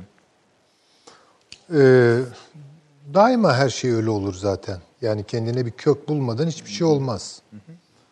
Yani en köksüzlük yani en kayda değer köksüzlük iddialarının bile bir referansı vardır. Ama geçmişte işe yaramaz diye attığımız kökler Vallahi yarın e, çok işinize de yarayabilir. Yani bu, bunlar işte insanlığın e, böyle tuhaf bir amnezi dünyası da var yani. Bazı şeyleri birden unutuyor. Yani dehşetengiz unutuyor, ihmal ediyor, hatta yargılayıp çöpe atıyor. Sonra çöplüğü karıştırıp neredeydi bu ya, bu çok önemli bir şeydi diye çıkarıyor. Ee, yani köklere dönmek, kökencilik, bu da zaten bunlar yani Batı düşüncesi, modern düşünce çok esansiyalisttir yani. Ee, çok özcüdür. Bir şeylerin hep özünü yakalamaya falan gayret eder. Bilmiyorum yani ne şeye yarayacak o, ne şekilde işleyecek onu bilmiyorum. Ama ş- şimdi bu anlatılanları gerek Avni e, Bey Üstadımızın söyledikleri, gerek Taşansı Hoca'nın söyledikleri ben kalben hepsine katılıyorum. Fakat zihnimi kurcalayan bir şey var. Zaman zaman hatta bir iki gün önce düşündüm. Yani 1980'lerde doğmamış olmayı bir şans olarak gördüm kendime. Çünkü çok arada kalırlar. Yani bu geçiş sürecinde en fazla arada kalacak nesiller bence 80'lerde doğanlar veya 70'lerin ortalarından itibaren alalım. Yani 1975 ve sonrası 90'lara kadar o kuşak çok bocalar. 90'lar kuşağı ise bir dereceye kadar bazı şeyleri yadırgayabilirler. Ama bu bahsedilen dünyanın yeni dünya diyelim buna, yeni uygarlık diyelim, kurumsallaşması, kendi kendini e, tamamlaması işte 2045'leri 50'leri bulacak filan deniliyor. Demek ki 2000'li yılını kerteriz noktası alacağız. Yani bizim ne söylediğimiz, e, süreçten yana duyduğumuz endişeler, hatta rahatsızlıklar, itirazlar çok da bence önemli olmayacak. Yani biz bunu söyleyebiliriz. Yani şimdi ya insanlık nerede kaldı falan söyleyebiliriz bunu. Yani her şey bu kadar dijital olur mu? Her şey bu kadar sanal olur mu? Yani çünkü bizim alıştığımız bir dünya var. Bizi kodlayan bir dünya var. Yani bu dünya bizi kodlayan dünya. Yani benim nesillerimi, sizin nesillerinizi, Taşansı Hoca'nın nesillerini, Avni Özgürel Üstadımızın nesillerini yani bence esas da temelde bir şey tartışmıyor. Yani mesela antik dünyadaki e, atalarımızı bile düşündüğümüz zaman yani Aristo neyi mesele etti? Bunu modern anlıyor. Yani. Çünkü moderne de bir şey söylüyor. Bu evrensellik falan değil. Uyum sadece. Ve Eflatun'un mesele ettiği bir şeyler ne bileyim Hegel'in de mesele ettiği bir şeyler olabiliyor. Bir süreklilik var. Ha içinde hiç mi dönüşüm yok? Hiç mi değişim yok? Var. Ama kopukluk yok. Yani bir akıcılık içerisinde bunlar oluyor. Mesela diyelim ki antik dünyada bir Atinalı'nın sitesini sevmesiyle, sitesiyle veya polisiyle ilişki kurmasıyla ne bileyim Robespierre'in Fransa ile ilişki kurması biraz ölçek farklılığıdır. Değil mi? Veya ne bileyim işte bir ulusçunun, ulus severin, vatanseverin e, duygularıyla işte sitesini çok seven, e, sitede yaşamayı büyük bir bahtiyarlık sayan Sokrates'in duyguları da uyar yani neticede. Ya mesela mekanla kurduğumuz ilişkiler, dünya ile kurduğumuz ilişkiler. Ee, ölçekler değişebilir. Biraz daha mesela o Benedict Anderson'ın söylediği gibi daha fazla tahayyül yatırımı yapmak gerekebilir. Daha somut olabilir. Bir mahallede duyulan şeylerle işte bir şehre dair duygular işte biraz ölçeği büyütmekle ilgilidir. İşte yurt deyince biraz daha fazla hayal kurmayı gerektirir filan. Bunlar tahayyülle ilgili şeylerdir. Bence problemlerdir. Fakat şimdi durum çok farklı. Bir kere doğrudan doğruya fiziki dünya ile olan ilişkimiz kopuyor. Yani bunun yeniden tanımlanması ayrı bir şeydir. Yani bir nesil böyle tanımlayabilir, başka bir nesil şu yüzyılda böyle tanımlanmıştır, bu yüzyılda başka türlü. Bunlar bence son tahlilde çeşitliliktir. Farklılık bile olsa çeşitliliktir. Şimdi böyle bir şey söz konusu değil. Yani mesela bizim bugün endişe ettiğimiz şeyler, ya her şey bu kadar sanallığa taşınıyor, her şey dijital oluyor, her şey e, kontrol e, kapsamı içine giriyor, e, her şey kompüterize oluyor, online'a indirgeniyor falan. Ben merak ediyorum. 2000'li senelerde doğmuş ki bugün 20'li yaşlarındalar onlar. Hadi 1995'te doğmuşlar. Yani bugün 25 yaşındalar. Ne diyorlar? Onlardan siz böyle bir şikayet duyuyor musunuz? Ben duymuyorum. Hatta çok tipik olarak bu meseleleri gündeme taşıdığınız zaman o nesillerden yadırganan bakışlarla karşılanıyorsunuz. Ne diyor bu ya? Yani nelerden bahsediyor? Tabii ki öyle olacak diyorlar. Yani bunu çok doğallaştırmışlar. Anında dinozor durumuna düşebilirsiniz yani. E zaten düşüyorsunuz yani. Ee, onlar bunu çok olağan görüyorlar. Benim esas merak ettiğim onlar ne diyecek? Yani benim ne dediğim çok önemli değil. Ben 1970'lerde lise okuyan, üniversite okuyan bir adamım. Çok başka bir dünyaydı o dünya. Ee, 80'ler yani işte farklı bir tablo çıkarttı. 90'lar, 2000'ler böyle geliyor yani. Paldır küldür geliyor zaman dilimleri ve içinde yeni nesiller ortaya çıkıyor. Ve yeni nesillerin bu konuda şikayeti var mı yok mu ben çok merak ediyorum. Mesela bunun araştırması yapılıyor mu? Ya soralım 2000'li 2000'li yıllarda doğmuş çocukları soralım. Bak kardeşim böyle bir gözetim toplumu olacak. Sana çip takacaklar. Efendime söyleyeyim işte e, evinde yaşayacaksın falan. Süper de değil, yani süper diyebilir. Diyebilir. Diyebilir. Diyebilir. Böyle bir durumdayız. Onun için yargılarken... Peki süper mi? İşte benim söylemem çok önemli değil Neden? yani. Şimdi mesela e, selam söylüyoruz buradan. Sevgili Semih Kaplanoğlu bir mesaj atmış. E, 2018 yazında diyor Şangay Festivali'nde jüriydim. Çin'e girişte özel bir bölmede ülkeye gelen yabancılara ait birer barkod çıkarıyorlardı. Tabii. Yüzünüzün sadece fotoğrafını değil video görüntüsünü de alıyorlardı. Bu ne işe yarayacak dediğimde bana artık Çin'de kaybolmanız imkansız dediler. Ee, daha sonra Şangay'da herkesin izlendiğini, bu yüzden hırsızlığın tamamen önüne geçildiğini de söylediler. Şimdi tabii, bu tabii. evet çok güzel. Yani çok güzel yani, bir tecrübe bu. Çok güzel bir tecrübe, somut bir tecrübe. Ee, çok selam söylüyoruz e, sevgili dostumuza. Şimdi bir kere böyle bir tablonun öne çıkarttığı iki tane şey var. Çok temel. Güvenlik. Güvenlik. Yani diyor ki yani suçu daha işlenmeden yakalarım. Ha Taşansı Hoca'nın söylediği çok önemli.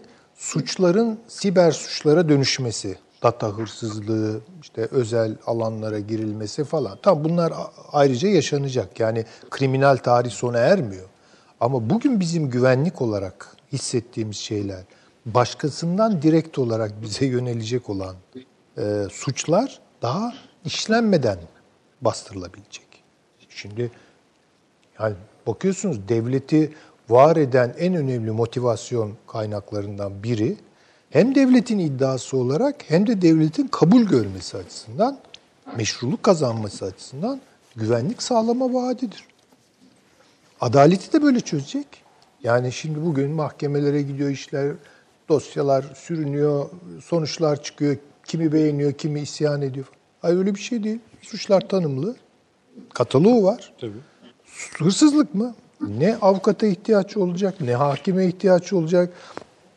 Ha, direkt belki gardiyanları adamlar hemen infaz edilip teslim edilecekler yani. İşte beş ay yatacak veya iki sene yatacak içeride falan. Bu da çok rahatlatıcı bir şey. Yani güvenlik noktasından yakalıyor sizi. Bu çok açık. İkinci bir şey daha var. Ee, çok steril bir dünya sunuyor size. Değil mi? Steril bir dünya sunuyor. Temizlik ve güvenlik. Bence bu işin esası budur. Hani hijyeni gerçek anlamıyla kullandınız. Tabii tabii yani şimdi mesela ben de diyelim ki koronavirüs var. E, programa gelmeden bir saat öncesi bilgisi size gelecek. Yani bu adamı sokmayız stüdyoya. Bu adamda mikrofon var falan. Dolayısıyla burası steril hak. Kameraman Ahmet'te var. Mehmet'te yok. Tamam Mehmet gelsin Ahmet gelmesin. Bu kadar steril ve güvenlikli bir dünya inşa ediyor bize. O derecede kontrol. Tabii ki. Bunlar Yani çünkü tıpkı- güvenlik kontrol olmadan sağlanamaz. Ha bu kontrolün nerelere gidebileceği, ha bunlar şimdi bizim meselelerimiz. Yani biz bunu mesele ediyoruz çünkü biz neye inandırıldık? Bizler modern insanlarız. Biz şuna inandırıldık. Bireyin özgürlükleri var. Bireyin özel dünyası var. Öyle değil mi? Bireyin hakları var. Bireyin hesap sorma hakkı var. Bunların hiçbiri olmayacak bir kere. Bunları unutun. Şöyle bir şey de oluyor bunlar- Süleyman Hocam. Ek olarak söylüyorum bunu. Mesela siz iki konuda de konuştunuz ya. Dijitalizm ve öyle söyleyeyim ağzımdan öyle çıktı şimdi. Steril olma meselesi. Güvenlik ve sterillik Evet. yani temizlik.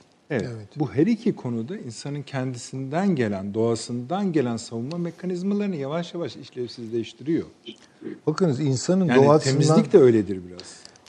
Ee, yani tabii o steril toplumun içinde ne ürer onu ben bilmiyorum. Yani çünkü... Ama bu güzel bir cümle bakın. Güzel bir soru cümlesi. Steril toplumun içinde ne ürer? Şimdi tabii ki mesela Jean Baudrillard'ın Fransız düşünürü çok güzel bir şeyi vardır. Ee, akıl yürütmesi vardır. Modern dünya zaten bu steril olma iddiası üzerine kurulduğu için işte öjenik buradan çıkıyor. Ee, efendim söyleyeyim e, işte e, temizlik kuralları vesaire şu bu. Tabii bu aynı zamanda kanın saflığı ve temizliğine de gidiyor. Yani ırkçılık da buradan besleniyor. Her neyse. Yani sonuçta steril olma diye bir iddiası var. Ee, bu bir burjuva iddia. Çünkü aristokratlar temiz değildi. Yani aristokratlar çok pis adamlardı. Hatta yıkanmayı soyluluklarına sürülmüş bir leke olarak görüyorlardı filan. Burjuvalar işte temiz olma, özenli olma falan filan. Ee, bu hijyenik e, toplum e, en son aşamasına der Jean Baudrillard yoğun bakım ünitesinde geldi. Ki bugün biz bunları konuşuyoruz değil mi? Gelin görün ki dedi bu bir aciz durumu. Çünkü yoğun bakım ünitesi en temiz, en steril alan ama en tehlikeli virüsler orada yürüyor. Bu tabii onu bilemem yani. Bu çok hoş bir şeydir, benzetmedir, metafordur. Ee, öyle bir steril dünyanın içinden ne üreyecek onun için bilemem dedim. Yani biraz buraya dayalı olarak e, bunu söyledim. Ee, şimdi ama şöyle düşünelim. Bakın mesela anlatmak istediğim şeyi daha iyi somutlandır somutlaştırabileceğim herhalde. Şimdi mesela bugün biz evlere konduk değil mi yani? Evden çıkmayın. Evde kal. Çok güzel. Şimdi evlerin içinde ne oluyor ne bitiyor? Daha bilmiyoruz. Biraz Avni Bey çıtlattı gibi geldi bana ama çok Tabii, gitmedim o konunun üstüne. Avni Özgürel e, üstadımızın ve eşi hanımefendinin e, yuvası eminim e, çok böyle e, ne diyeyim e, hoş bir ortam sunmuştur onlara. E, ama bilmiyoruz. Yani mesela apartman hayatlarında ne oluyor? Mesela daha gürültülü oluyoruz şu an. Çocuklar koşturuyor. Çıkartmıyoruz onları dışarı falan. Çocuklar koşturuyor, gürültü. Geçenlerde bana bir yazı geldi mesela pardon. Aman işte dikkat edelim. Saat bilmem kaçtan sonra gürültü yapmayalım. Demek ki yapılmaya başlandı.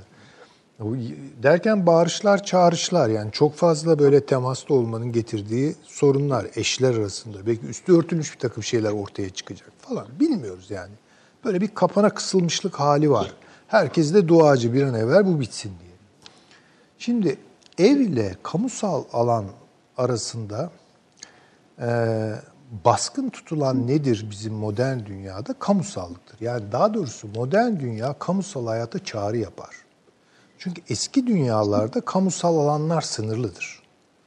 Dinseldir, politiktir falan. Ama işte insanlar evlerinde yani. Pazar yerleri falan da yani liman şehirleri hariç çok şenlikli yerler falan değildir. Oysa modern dünya herkesi dışarıya çağırdı. Bunun da sebebi üretimi kamusallaştırdı çünkü. Şimdi herkes dışarı çıktı. Bunun estetizasyonu başlı başına modern sanatların işidir. Meydanların süslenmesi, flanörlerin dolaşması, şehrin ruhuyla yapılan söyleşiler, şiirler, şunlar bunlar, barok e, göz alıcı süslemeler, rokok çeşitlemeleri filan. modern urbanizm diyeceğimiz. E, Yani tabii bu işte şehir hayatı yani Stadtluft macht frei demiş yani Almanlar. Şehir havası insanı özgürler. Yani bu şu demek şehir havası insanın evinde yapamadığı her şeyi dışarıda yapma imkanını verebilir. Yani açar, içinizde bir şey kalmaz. Size bir tatmin sağlar filan. Şimdi işte bu bütün o Baudelaire'in, Rimbaud'un falan o işte Benjamin'in de uzun uzun anlattığı o flanör tipi falan bunları bayraktarlığını yapar yani. Biz İstanbul'u Yahya Kemal o şiirleri yazmasaydı sevemezdik. Çünkü Yahya Kemal o şehrin ruhunu ortaya koydu. Yani hepimiz Karaköy'den Kadıköy'e geçerken veya ters Kadıköy'den Karaköy'e geçerken o silüeti seyrediyoruz ve bundan haz duyuyoruz. O haz, bundan haz duyulacağını çünkü bize öğretti Yahya Kemal. Ee, yoksa herhalde 16. yüzyılda böyle bir haz söz konusu değildi. Belki öyle bir geçişte söz konusu değildi. Neyse. Ee, işte Ahmet Hamdi Tanpınar şehrin hikayelerini yazdı filan, ruhlarıyla söyleşti filan. Oralardan sayısız fabrikasyon edebiyatlar çıktı. Üçüncü sınıf, beşinci sınıf, dokuzuncu sınıf falan. Yani herhangi bir belgeselde bile onun bir kırıntısını görürsünüz. Valla şimdi siz böyle bunu bu yani gelişme bölümü olmuyor. Giriş bölümü gibi duruyor. Ben bu konuşmanın üzerine ne Avni Bey'i tutabilirim ne Taşansı Hoca'yı tutabilirim. Bakalım sonra program nereye gidecek. Yani ben de çok Buyurunuz. uzatmayayım. Yani bunlar saatlerce konuşulacak şeyler ama şöyle. Tabii tabii. Yani dedik dediler ki insanlara modern dünyanın e, vaizleri yani dışarısı güzel. Açık hava iyi. Gelin. Şimdi bunun real real karşılığı ise şu oldu. Büyük bir kütlenin Charlie Chaplin'in asri zamanlarda yaptığı şey dişlilerin arasına atılması oldu. Yani bunun keyfini süremedi büyük bir insanlık yani kütle olarak. Ama bir kısım entelektüel burjuvalar sürdü. Aristokratlar yani kentli o noblesse de robe dediğimiz yani kıyafet soyluları bunun keyfini sürdüler. O okuma salonları, konser salonları, sohbetler, resepsiyonlar falan, partiler şunlar bunlar. Da bunun doğurduğu başka problemler oldu. Üretim toplumu çözü, yorulup çözülmeye başladıktan sonra kamusal hayatı bir kere daha şenlikli hale getirdiler. Bu da tüketimi patlatarak yaptılar. Ha, iyice artık yani hiç kimse evde durmak falan istemedi. Yani böyle söyleyelim. Şimdi bu sönüyor. Problem burada. Bu sönüyor. Ama işin tuhafı biz nesiller arası geçişleri kaçırdığımız için bu sönme halinin yeni nesilde yaratacağı e, etkileri çok iyi tartamıyoruz. Biz kendi açımızdan bakıyoruz. Ya kamusal hayat ne güzel işte gidiyorum tiyatro, sinema, e, kafede oturuyorum, kahvemi içiyorum, turizm yapıyorum falan bunlar. Ama gelin görün yeni nesil böyle değil. Onlar için kamusal alanla özel alan arasında bir fark yok. Çünkü mesela şöyle sahneleri hepimiz gördük. Böyle genç çocuklar, hatta sevgililer yani kız erkek. Benim önümde de olmuştur bu çok. Bir kafede diyelim ki oturuyorum. Karşıma geliyor bir kız bir oğlan. Sevgili bunlar yani el ele geliyorlar. Sonra oturuyorlar. İkisi de açıyor cep telefonunu. Bir saat konuşmadan. E şimdi siz bu insanların oraya gelişiyle eve kapatılması arasında bir fark onlara hissettirebilir misiniz? O evde de aynı şeyi yapacak. Yani fark, fark ya bunun için bir fark görmüyor bu. Dolayısıyla bizim mesela o özel alanlarla kamusal alanlar arasındaki geçişleri mesele etmemizi onlar mesele etmeyecekler. Etmiyorlar da. Yani çocuklar ayrı. Çocukların sıkıntıları var. Ama verin cep telefonunun ellerine tıkları çıkmaz. Görüyoruz. Yani tıkları çıkmaz. Ee, dolayısıyla şimdi yani bunu çok şey söyleyebilirim. Çok. Ben de kişisel olarak hani mesela e, kendi biyografik tarihim içerisinde yani kişisel tarihim içerisinde daha doğrusu bu geçişler falan tahammül edilmez gelebilir bana da belli açılardan. Entelektüel dünyasını kurmuş insanlar için de bir problem yok. Çünkü entelektüel insanlar genellikle dışarı çıkmaktan hoşlanmayan adamlardır. Yani mesela kitabi bir dünyası vardır. Kitabına gömülür. Evinde işte kendi kültürel uğraşları vardır. Müzik dinler, dergi okur, kitap okur. Eşin dostunu çaya çağırır, sohbet eder. Yeter onu o yani. Onu yani çok fazla dışarıya da çık. Değil yani. Ha değil. Onların açısından problem yok. Bahsettiğim benim biraz daha orta orta şişkin orta orta sınıflar ve ona yakın işte alt sınıfların dünyası, büyük kütlenin orta meselesi. Işte, e, orta sınıfla ama şimdi dediğim gibi e, yeni dünyanın çocukları yani 2000 doğumlar, taş çatlasın 95 doğumlular bizim şimdi mesele ettiğimiz şeyler ki biz kendi açımızdan haklı sayılabiliriz tabii ki. Ee, Avni Özgürel Üstadım, benim, sizin, Taşan Su Hoca'nın söyleyeceği şeyleri o çocuklar duymayacaklar. Bir de Duymayacaklar. Duymazlar. Duy, yani işitseler bile hiçbir mana vermeyeceklerdir. Dolayısıyla geçiş tahminimizden daha kolay olacak. Kolay. Çok daha kolay olacak. Peki. Çok daha kolay olacak. Avni Bey, yani evet. yani ben bir çok şey demiyorum. Buyurun yani. Bundan sonrasını ben tutamam zaten. Yok. Yani çok keyifliydi tabii hocam dinlemek. Ee, Yahya Kemal dedi hocam. İşte biliyorum ben. Evet. Ee, sevgili Yahya Kemal'in e, büyük ustanın bir cümlesi aklıma geliyor. Üstümüze zaman yağdı. Hüznümüz onadır diyor. Yani evet bizim üstümüze zaman yağdı biraz. Bu 10-15 e, sene öncesi hatta daha fazla yani 30 seneden fazla bir zaman önce muhtemelen hocam da e, hatırlayacaktır. Çin uyanırsa diye iki cilt evet, kitap. Evet, evet. Hatırladınız Yani o bizim hiç yani evet bugünleri anlatmıyordu belki ama bugüne yakın bazı şeyleri anlatıyordu. Ve bana çok inandırıcı gibi de gelmemişti o zaman ilk okuduğumda. Çok da kötüydü baskısı falan hiç bakmadım. Evet baskısı falan da kötüydü evet yani o zaman e, hatırlıyorum. E, inandırıcı da gelmemişti. İki, ama ona rağmen iki cildi okudum. Yani bugün bakıyoruz e, eğer doğruysa e, yani yanlış hatırlamıyorsam e, bu Hong Kong'un hemen yakınında e, bir kent ya bir işte balıkçı kasabası filan o zamanlar. Shenzhen diye bir kasaba var. O şu anda 12-15 milyon nüfuslu bir kent. Bizim bildiğimiz bütün, yani bu da 10 sene öncesine, 12 sene öncesine e, bir anda gelişmiş olan bir kasaba, balıkçı kası köyü.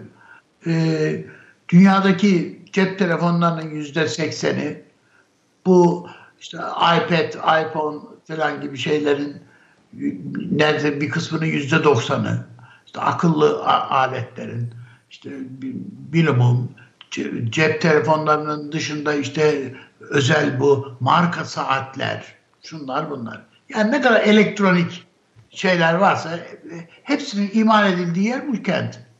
Yani Çin'in işte Silikon Vadisi burada.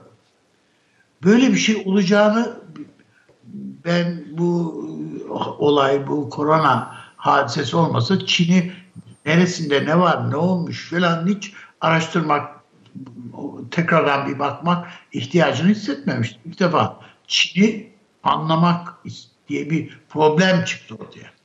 Öbür taraftan Taşansı Hoca da e, Süleyman Hoca da köklerimiz diye ifade ettiler. Bizde şöyle bir laf vardır yani tıp fakültesinden e, her şey çıkar, mezun olur. İşte müzisyen çıkar, ressam çıkar falan. Arada bir de doktor çıkar diye. Bu e, gerçekten böyledir. Bizim birçok bestekarımız falan böyle sağlık sektöründedir. Veyahut da işte e, e, edebiyatla meşgul insanlardır. O yüzden e, Taşansı Hoca dedi ya yani bizim tabiplerimizin bir sanatkar tarafı da var diye. Neden bu? Çünkü bizim köklerimizde var bu. Yani İbn Sina'dan tutun, Orta Asya'dan Anadolu'ya gelin. Bizim tababet bizim milli bir sanatımız, bir hünerimiz, tıp insanımız. Yani her bakım, her zaman için, her çağda bu bak bu alanda biz başarılı olmuşuz. E, gravürlerimiz falan bile vardır. Yani sürekli tıpla ilgili. Mesela bir başka şey biz işte niye e, efendim e, şeyde e, teniste geri kalıyoruz falan diye pek fazla üzülmüyoruz ama veya yenildik, kaybettiğimiz üzülmüyoruz ama güreşte kaybettiğimiz zaman üzülüyoruz. Neden? Çünkü Orta Asya'dan beri yaptığımız bir spor bizim. Ve daima başarılı olmuşuz. Şimdi biraz böyle geriye düşünce çok telaşlanıyoruz. Yani ne oldu falan diye. E bizim bir başka sanatımız dokuma. Orta Asya'dan bu yana yapıyoruz. Hem de iyi yapıyoruz yani bunu.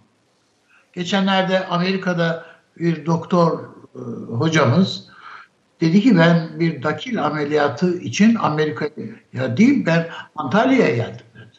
Antalya'ya gittim. Amerika'da falan olmam. Türkiye'de hepsinden çok daha gelişmiş dedi. Şimdi bazı şeyler kökler dediğimizin işte burada ciddi etkisi var. Biz bazı şeylere e, bir koruma duvarı da öğrememişiz. Yani mesela Osmanlı'nın son döneminde sözcüklerde bile bir e, dışarıdan gelen sözcüklere, kelimelere karşı e, bir baraj oluşturalım. Kendi e, dilimizle, kendi hançeremize uygun bir kelime üretelim diye. Bu enflasyon kelimesi geldiği vakit Türkiye'ye Abdülhamid'in şeyidir yani bu Ahmet Cevdet Paşa'yı görevlendiriyor. Bunu karşılayacak bir kelime bulun diye.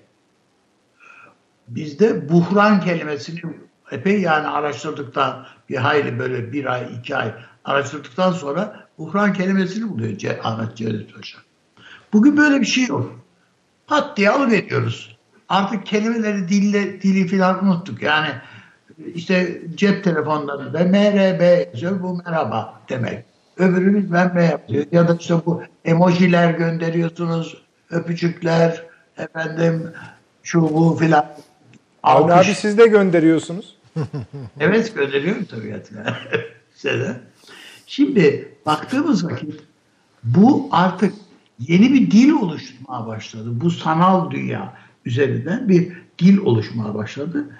Ee, ve e, ne olursa olsun bu e, steril diye az önce konuştunuz. Tabii doğru yani küvezde yaşayacağız neredeyse ama bu bizi bağışıklıktan da azade kılacak. Yani bütün bağışıklık sistemimizde emanet etmiş olacağız biz bu güvenlik mekanizmasına. Bizi sen koru diye. mikroplardan koru, efendim saldırılardan koru, hırsızdan koru, işte ne bileyim dolandırıcıdan koru, şundan koru, bundan koru. Ama sonuçta pasif e, sadece kendisine yüklenmiş veya verilmiş görevi yerine getirmekten ibaret hayatı böyle anlayan bir insan tipi ortaya çıkacak. Yeni bir e, homo dijital bir insan. E şimdi bu e, Hollywood yapıyor bunu. İşte açlık oyunlarında filan seyrediyoruz bunları. Yani bayağı bunlar eğleniyorlar bile yani. Bunun şeyleri bile çıkıyor yani. Varyasyonları bile çıkıyor. Tamamen kendisini sisteme teslim etmiş ve o kaderini onların onun belirlediği, sistemin belirlediği bir yeni insan. Ee, böyle bir şeye hazır mıyız? Elbette bizler hazır değiliz. Ama çocuklarımız, torunlarımız Çok hazırlar. hazır mı? E, baktığınız vakit az önce hocam dedi ki yani iki genç karşı karşıya geliyorlar. işte kafede oturuyorlar. Hiç konuşmak, sohbet etmek yok. Cep telefonlarıyla idare ediyorlar. E bugünün gencine bir bakıyorsunuz eline cep telefonunu ya da işte bilgisayarını verin. Başka elleşmeyin. Hiç. Dünyasını onun içinde kuruyor kendisi. Bu hep böyle olacak mı? Böyle mi gidecek? E, ben bunu pek... Evet bugün gencin kafasını bunlar dolduruyor, meşgul ediyor ve belki tatmin de ediyor zaten. Ama yarının gencini bu bunun bir kısmını bu kısmı böyle gidebilir. Dünyada da böyle yani herkesten e, rahmetli e, Necip Fazıl Kısıkküre'ye ben e, dediydim ki yani efendim bu yani siz bir Müslüman tarifi yapıyorsunuz. O Müslüman tarifinin içerisindeki saydığınız şeylere özelliklere baktığım vakit hep birçok insan kendini eksik hisseder. O zaman dediydi ki bana e, oğlum dedi e, herkesten soğanın cücüğü olmasını bekleyemezsin dedi. Şimdi bunun gibi yani bu çocukların da büyük bir kısmı ola ki safra gibi olacaklar. Yani sistemin kendisine yüklediği, verdiği e, veya öngördüğü e, akıntının içine kapılacaklar bunlar. Ama bir kısmı var ki hayır bunun dışına çıkacak. Az önce hocamın tarif ettiği o antik çağın düşünce insanlarından veya işte e, kutsallardan falan hepsinden haberdar ve bütün bunlardan bir sentez üretecek bir nesil de çıkabilir. Bu tabii bunu temenni etmemiz lazım bunu o. Ama bunun için bizim daha fazla geçmişe ilişkin şeyleri e, anlatabilen, bir farkındalık yaratan bir eğitim sistemine, şuna buna ihtiyacımız var. Buradan ümit var mıyım? E yani çok belki ümit var olmayı gerektirecek bir işaret şey görmüyor gibi ortalıkta. Ee, hele bu korona saldırısı sırasında çocukları da evlere kapattık. Onların da dünyada ben de görüyorum yani kendi torunlarımda.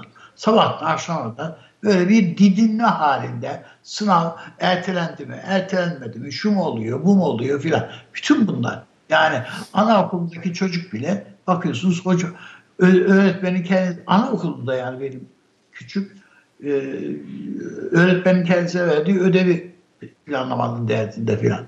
Yetiştirip yetiştirememenin derdinde. Yani e, ne olabilir ki anaokulundaki çocuğun öğretmen verdiği ödev. Ama e, bir şeyler olacak yani bir şeyler değişecek mutlaka. Fakat bunun büsbütün kötü olacağını her manada kötü olacağını e, söylemek biraz bana karamsarlık gibi gelir. E, mutlaka bu, bu tarafı olacaktır yani e, kaybedenler hani tutunamayanlar diyelim olacaktır bu sistem. Tutunamayan, tutunamayan olacaktır ama mutlaka onun içerisinden bir kaymak tabakası, bir, e, bir, bir yüzük taşı çıkacaktır diye düşünüyorum. Ve hatta evet. öyle düşünmek, yani öyle ümit etmek, onu hayal etmek e, benim hoşuma gidiyor. Süleyman Hocam. Yani Şimdi ben çok, aslında çok hoş. Yani Buyurun Ee, biz söyleyeyim. İçimize su serpti üstadım. Benim de aklıma şeyi getirdi. Ee, Wells'in zaman makinesinde geçen bir şeydir o. Bu bilim kurgunun kurucu babalarından biri biliyorsunuz bu. zaman makinesiyle işte geçmişe gider, geleceğe gelir, hikaye gider. Ee, hikayeler öyle eklemlenir birbirine. Orada bir e, gelecek hikayesi var. Çok ileri bir topluma e, gidiyor. E, ve orada her şey çok robotlaşmış. E, böyle tek gözlü bir takım e, yaratıklara dönüşmüş insanlar yani. insanlığın safrası diyelim. E, yerin altında üretim yapıyor. Böyle kuleler var. Oradan bütün ürünler çıkıyor. Yukarıdaki elitler de onları tüketiyor ve son derece müreffeh bir hayatları var. Ama müthiş bir de, duygu kaybı aynı zamanda. Kimse kimseyle ilgilenmiyor falan. Ama bu elit kısmı ile ilgili bir şey söyleyecektiniz galiba. Yok yani işte kaymak tabakası kimse yani. Ee, bu da hayretler içerisinde işte e, bakıyor etrafına falan. En sonunda bir nehrin kıyısında bir kızı görüyor. Kızcağız böyle suya bakıyor falan. Bir ara dengesini kaybediyor ve düşüyor. Kimse ilgilenmiyor. Kız da böyle yani boğulacak gibi e, suyun üzerine çıkıyor, iniyor ama çok bir çabası da yok kendini kurtarmak adına. Yani bu kadar büyük bir duygu kaybı. Bu hemen atlıyor işte kızı kurtarıyor falan. Ayrılırken e, çok ilginç bir şey oluyor. O kız ona böyle zor kendini zorlayarak yani böyle bir çiçek hediye ediyor. Yani bir minnet duygusu gösteriyor. Yani o kadarcık bir duygu kalmış demeye getiriyor Wells. Hatta onu geriye dönüp işte bilim adamları dostlarına söyleyince inanmıyorlar. Ya diyor bana çiçek verdi falan. Şöyle bir cebinden fosil çıkıyor bir çiçek. Böyle enteresan bir şeydir. Yani Avni Özgürel Üstadımızın söylediği şey şu. Umut var olalım. Yani içimizdeki insanlık ölmez. Tabii ki. Yani insanlığın da ümit kesilmez. Bu aynı zamanda inancımızın bize zorladığı bir şeydir emrettiği bir şeydir. İnsandan ümit kesilmez. Ama şimdi işte o insanı ne tanımlayacak? İşte Ortega y Gasset güzel bir şey söyler ya. İnsanların doğası yoktur. Tabiatı yoktur. İnsanların tarihi vardır. E şimdi o zaman değişecek bu. yani o zaman ürkütücü bir şey geliyor. Evet. Peki. Taşansı Hocam size söz verecek ama vermeyeyim. Reklama gidelim. Çıksın sizi hiç bölmeyeyim. Ee, biliyor biliyorum ben çok konuş yani Avni Bey'i bence ucuz kurtardık. Yani hani ke- kremasını söyledi. Yani biraz bal damlattı. Ama herhalde zamanla hürmeten biraz kısa tuttu. Ee, sizi de bölmeyelim. Bir reklama gidelim ne olur. Ondan sonra rahat rahat söz vereceğim size. 30 saniye reklam arası. Türkiye'nin tek haftalık haber dergisi Gerçek Hayat, gündemi yakından takip ettiği dosya ve röportajlarıyla her pazartesi okuyucusuyla satış bayilerinin raflarında buluşuyor. Gerçek Hayat artık sayfalardan dijitale taşıyor. Sayfalara sığmayan yazılar, röportajların perde arkası, interaktif içerikler. Gerçek Hayat artık size daha yakın. Tüm içeriklerden ilk haberdar olmak istiyorum diyenler.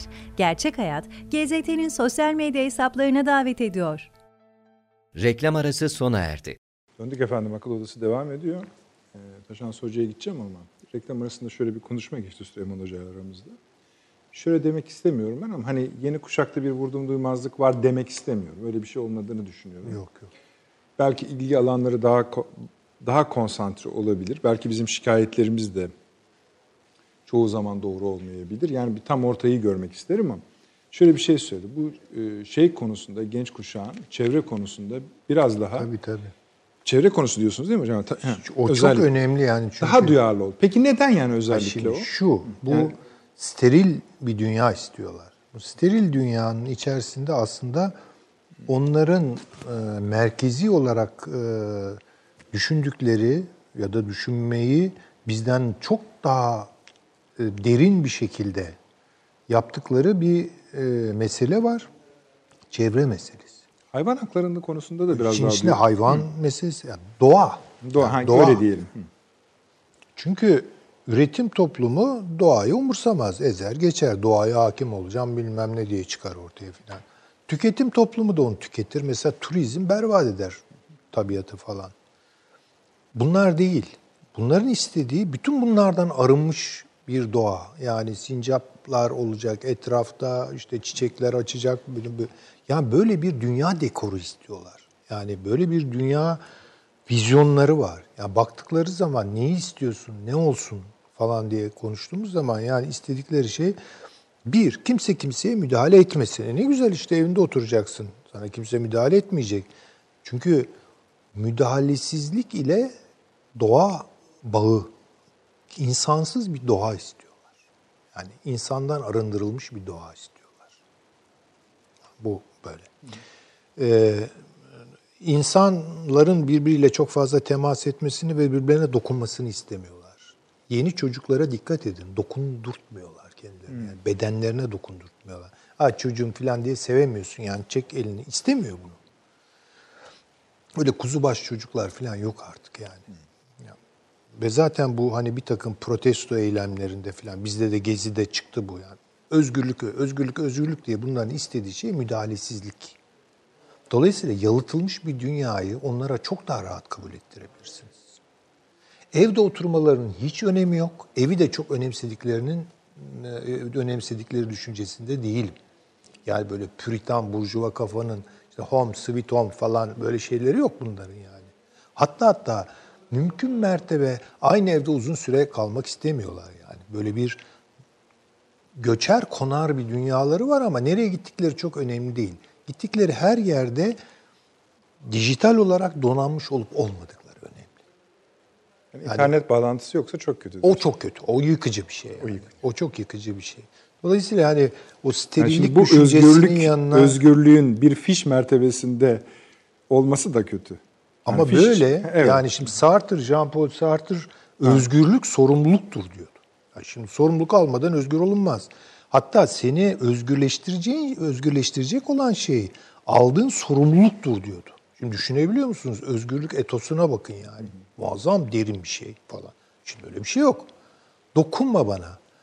Burada yani bakın o yeni dünyada bazıları çok umutlu. İşte böyle e, bir santrifüje geçecek insanlık. E, daha çok işte o metropoller boşalacak.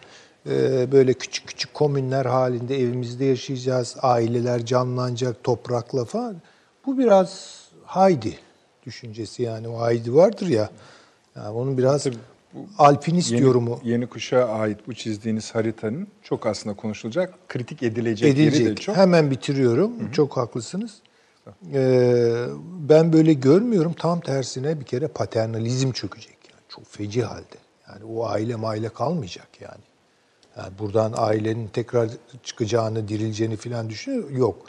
Baba erkil bütün kültürler yani devlet, işte ulus, atalar, efendimiz din bile yani paternalist bütün yorumları çökecek.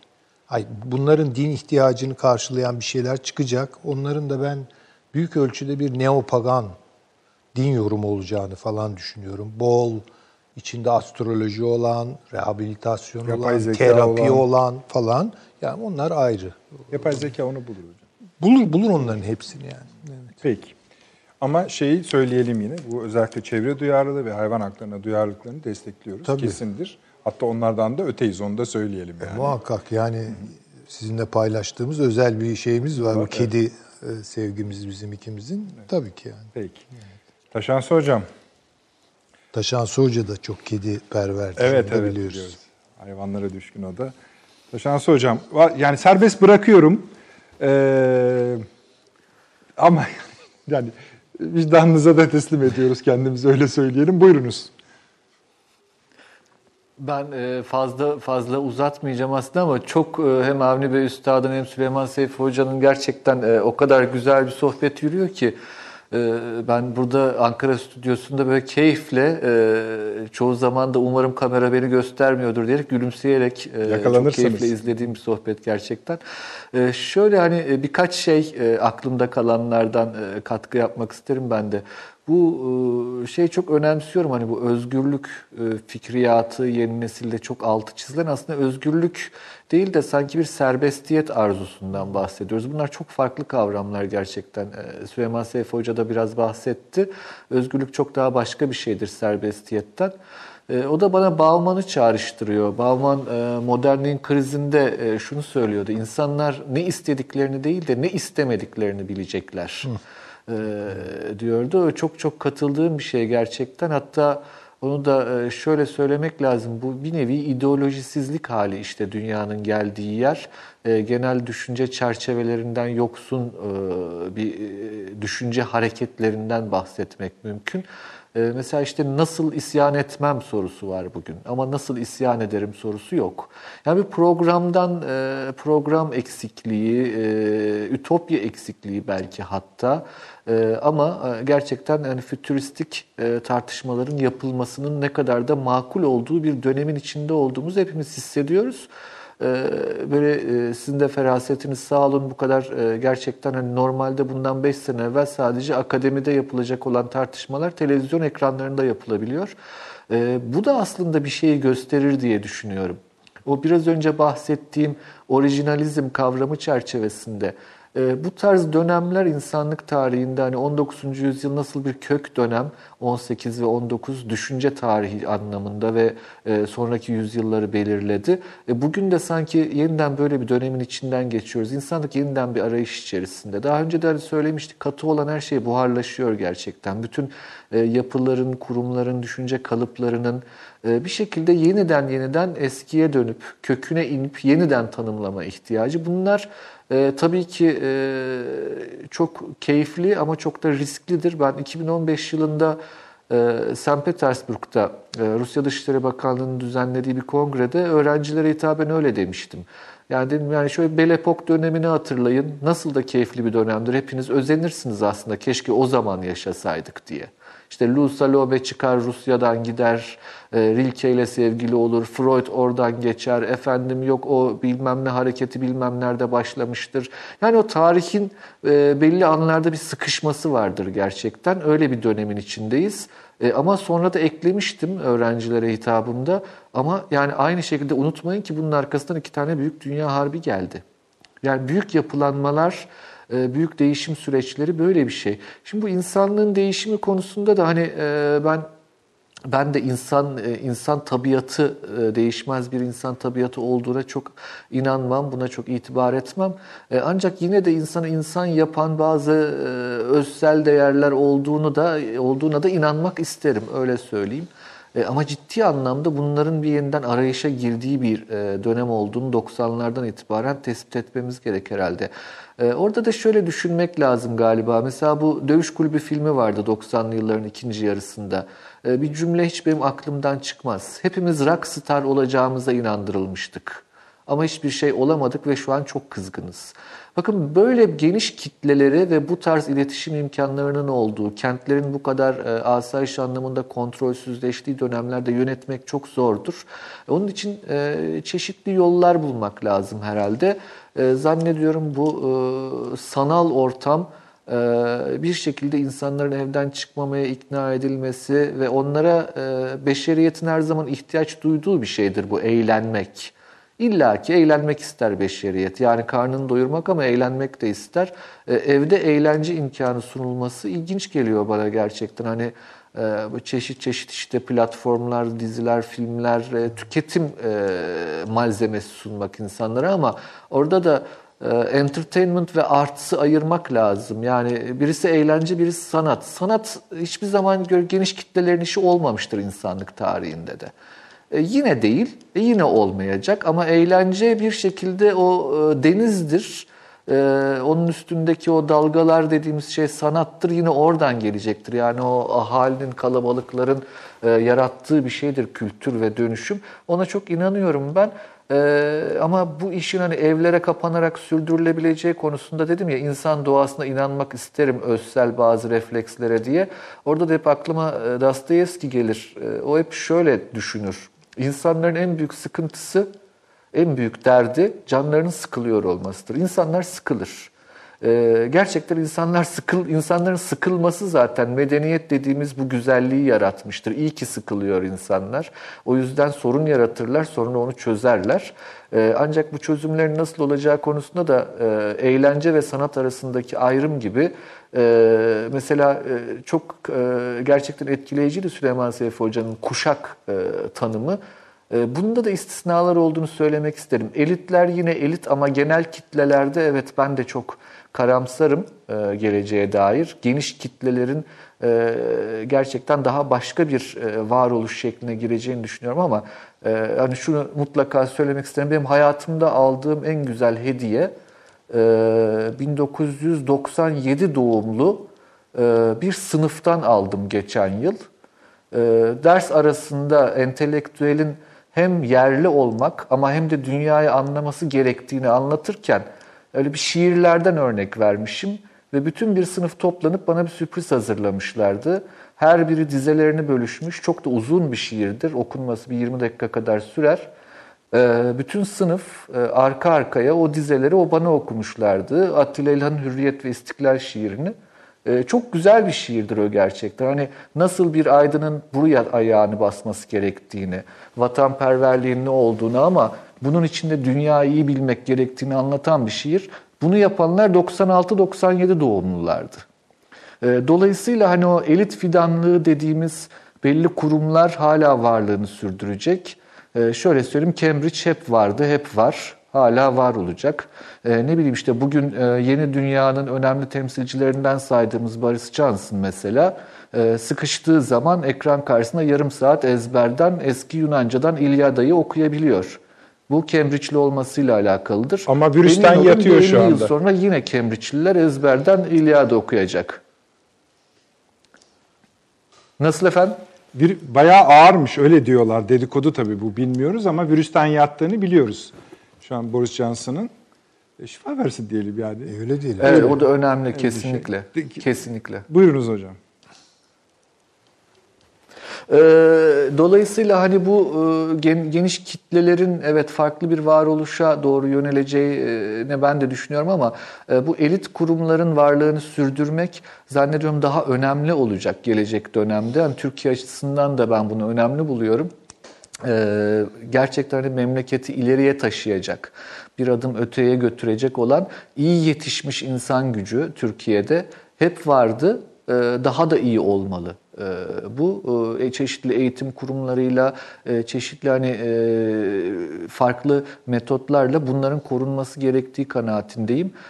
Çünkü hani gerçekten medeniyet dediğimiz şey tam da bu, o kurumlara sahip çıkmak. Ee, ne bileyim işte başta dedik ya Türkiye'nin tıpçıları, Türkiye'de tababet ilmi. Avni Bey de ne güzel söyledi hep yani bizim bu kültürel kodumuzdur diye. Öyle gerçekten. O bir şekilde kendisini yeniden yaratabiliyor. E, Türklerin başka bir şeyi mesela askerliktir efendim. Biz 19. yüzyılda çok kötü şeyler yaşadık. Değil mi? Hatırlayın işte vakayı hayriye diyoruz Yeniçeri Ocağı'nın kaldırılması vesaire. Ama ordusunu toplayabildi bu millet yeniden. Demek ki belli şeyler var ki e, o milletin harsında yer alan yeniden yeniden kendisini yaratabiliyor. E, işte önemli eğitim kurumlarımız e, bunlar gerçekten e, yine e, gelecek dönemde de dünyada Türkiye'nin yüzünü güldürecek. E, Türkiye'nin yüz akı olacak e, kurumlar ve kesimler olacaktır diye düşünüyorum ben. Peki. Bir şey eklemek ister misiniz? Yo, ben şöyle çok- bir e, şimdi sosyal medyadan öyle bir soru gelmiş mi? Bir yandan biyolojik virüsü konuşuyorsunuz, bir yandan dijital virüsü konuşuyorsunuz. Bu insan fizyonomisini de değiştirecektir. Öyle mi diyor? Hepsi muhtemel. Yani, Yani, şimdi bir, bir yere kapatıyorsunuz insanı. Sadece belli bir formda oturabiliyor, belli formda kalkabiliyor. Yani mesela sadece kullandığımız telefonlar bile el hareketlerimizi nasıl değiştirdi?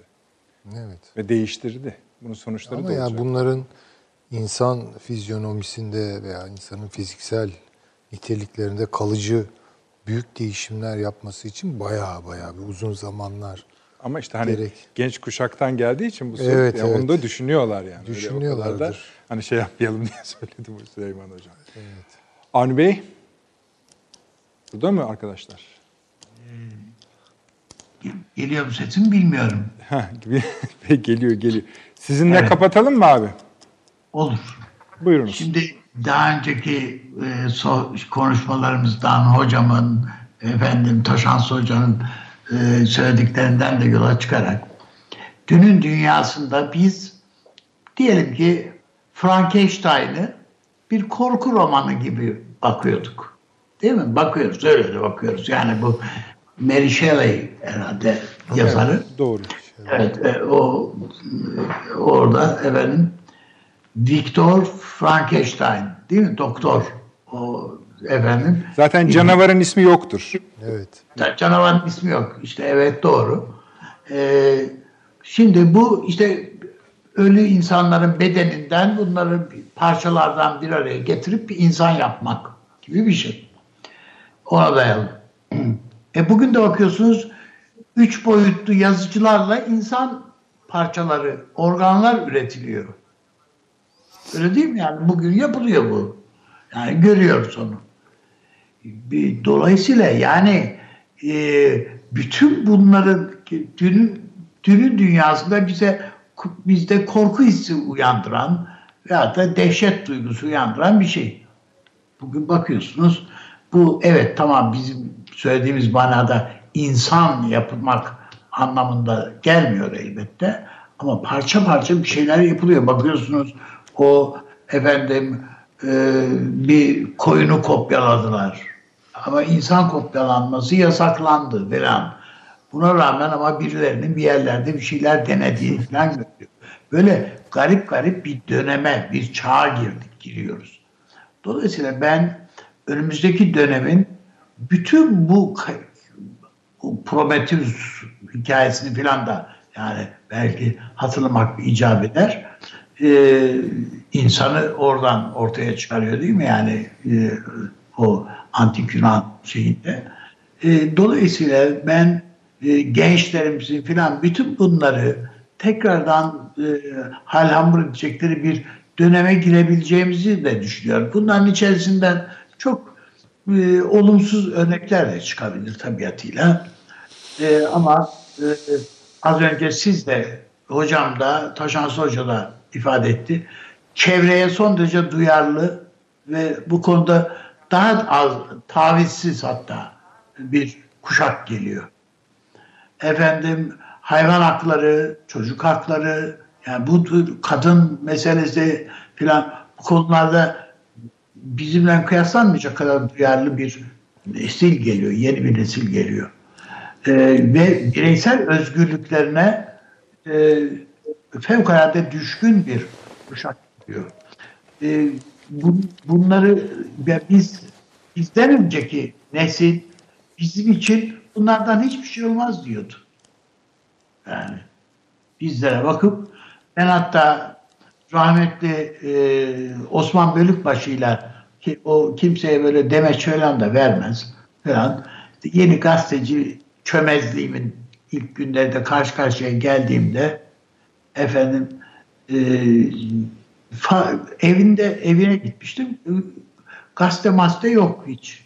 Efendim efendim dedi siz gazete bugünkü gazetelere falan hiç baktınız mı? Bir haberle ilgili bir şey soracağım çünkü.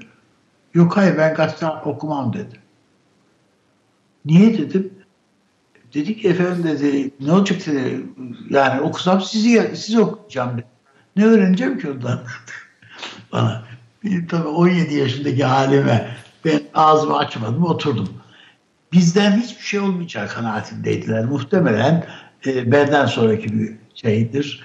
E, hocam falan gerek Süleyman Hoca gerekse Taşans Hoca e, kendi hayatlarında da hatırlayacaklar. Yani onların da okudukları falan dönemde de e, bir önceki kuşak ya bunlardan hiçbir alt olmaz diyordu bu kuşağa.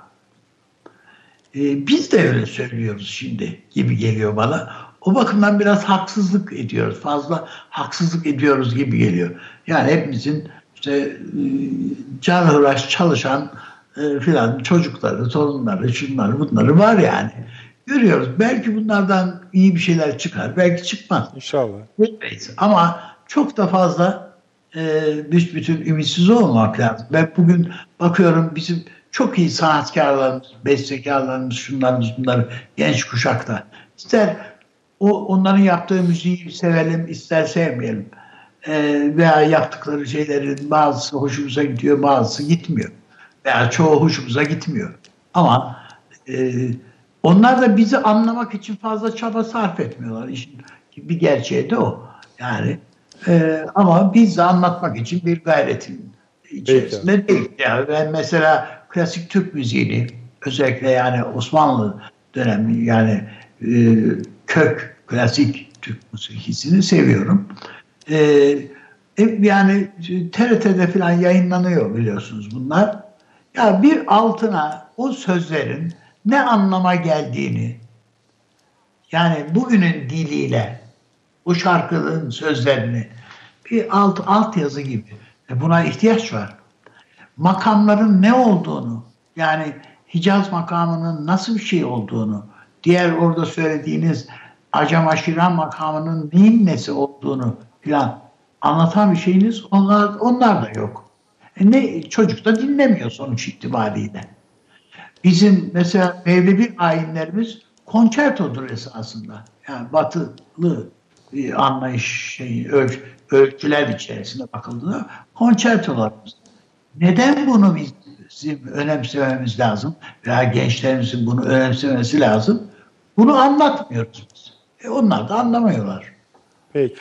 Bunlara biraz fazla kafa yormamız gereken bir dönemdeyiz diye düşünüyorum. Tamamen mutabıkız ama Süleyman Hoca'nın iki var sanırım. Yani evet çok kısaca şey yapacağım. Bir, şimdi mesela bu umut var olmamız gerekiyor. Tabii ki yani muhakkak.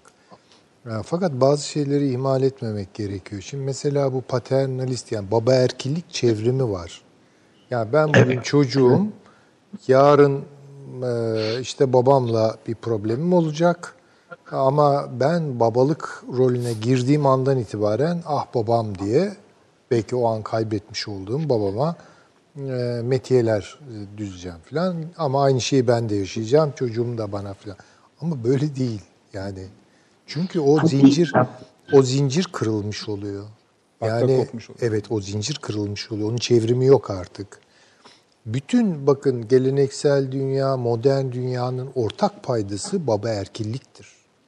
Bunu yani bu burjuva püritan düşüncede de böyledir. Mirasın aktarımı açısından Hep öyledir bu şekilde yani. olur diyorsunuz. Böyle bir şey. Ya devletlerde babadır, işte ne bileyim işte yurtlar annedir filan hep böyle metaforlarla işte. Şimdi zaman, zemin, mekanlar e, bunlar o kadar değişti ki onları yeniden üretebileceğimiz, o kodların içini doldurabileceğimiz şeyler yok. O kodlar boşaldı, kurudu ve çatladı. Ve bunun şeyleri e, ne diyelim e, temrinleri, egzersizleri onları geriletmek için uzunca bir süredir yaşanıyor. Yani 68 olaylarından biri böyle bir babaya isyan e, meselesi böyle şey oldu. Hatta e, 19. yüzyıl genç hareketleri diyebilirim. E, ikinci şey de şu, bu doğa meselesi. Burada e, tabii ki doğayı sevmek falan bunlar e, uygar insanın da yapacağı şeylerdir de ben bugün yaşanan doğa meselesi, Greta sendromundan hiç memnun değilim. O Greta, Greta sendromu bu Alev Alatlı ablamızın kulağı çınlasın. Onunla da geçenlerde bir sohbet ediyorduk. Yani Trump'la aynı yerde duruyorsun. Hayır. Yani şu yok Trump ayrı bir hikaye. Trump çünkü baba erkilliğin temsilcisi. Benim itiraz ettiğim nokta şu. insanı suçlayarak doğayı sevmek. Hmm, evet. Bu çok yanlış Güzel bir, bir şey. Yani Haklısın. eğer şunu rehabilite edebileceksek yeniden insan doğa ilişkisi. Çünkü Greta çıktığı insanları suçladı. Yani şimdi bu böyle bir şey. Ondan sonra hayvanları sev. İnsan homofobi üzerine e, doğa sevgisi geliştirilmez. Bu hastalıklı bir şey olur. Hakikaten evet. bu çok sıkıntılı bir şey olur. Onun için hani e, burada belki bazı şeyler söylemek lazım yeni nesillere. Bu önemli bir şey. Buna da bir zaman bulursak evet. Evet, evet. Yani bu program evet, evet, çok önemli ama. Evet. evet. Ee, Avni bir şey eklemeyeceksen ben de bir iki şey söyleyeceğim. Sağ ol. Teşekkür ederim. Tamam. Ben teşekkür ederim. Şimdi biraz hani genç kuşağa bakarken hani biraz ümitli olmak, daha temkinli temkinli demeyelim de daha kontrollü bunu yönetmeye çalışmak şeklinde belki tezahür etti konuşmalar. Ben daha çok şöyle de söylemek isterim. Yani e, genç kuşağa biraz avans vermek. Yani hayata ilişkin biz kendi birikimlerimizi acaba bu kuşağa nasıl aktarabilirizin yöntemini bulabiliyor muyuz?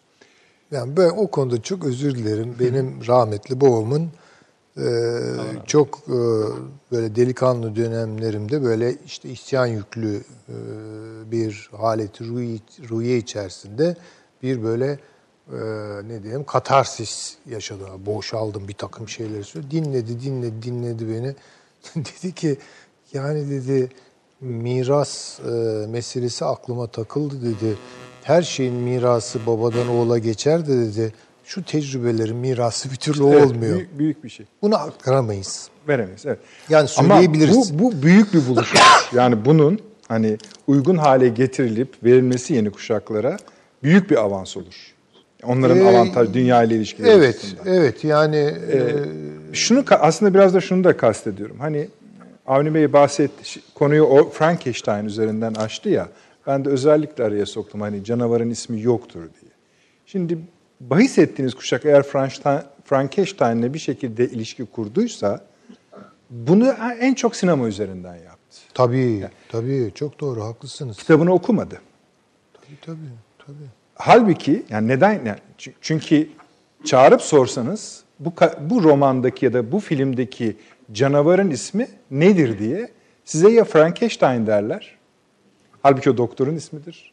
Ya da hatırlayamadıklarını söylerler. Ama kim çok azı der ki hayır orada onun bir ismi yok. Esasında bu öykü yani Mary Shelley'nin öyküsü çok ciddi bir feminizm eseridir. Bunun ciddi yorumcuları bunu böyle bilir. Yani ilk duyanlar şaşırabilir. Ama söylemek istediğim buydu işte. Yani bir kareyi vermeye çalışıyoruz. Birçok karenin bir araya gelip onun hülasasını aktaramıyoruz hala genç kuşaklara. Bunun mesela işte bu fırsat dedi ya yine Avni Bey hani ya bunu okumakla değerlendirelim vesaire. Temel kitaplar açısından işte size Frankenstein, Moby Dick'i de okutun. Sadece Moby Dick'in okunması karakterin, romanlardaki karakterlerin nasıl çizilebileceğine ilişkin tek bir anahtardır. O kadar iyi kapı açar. O kadar iyidir. Yani ister hayatlarında sonra dijital yönetmenler olsunlar, ister sinema yönetmenleri olsunlar. Temel eserlerden biridir. Hiç küçümsememek lazım. Bunlar çok kıymetli eserlerdir.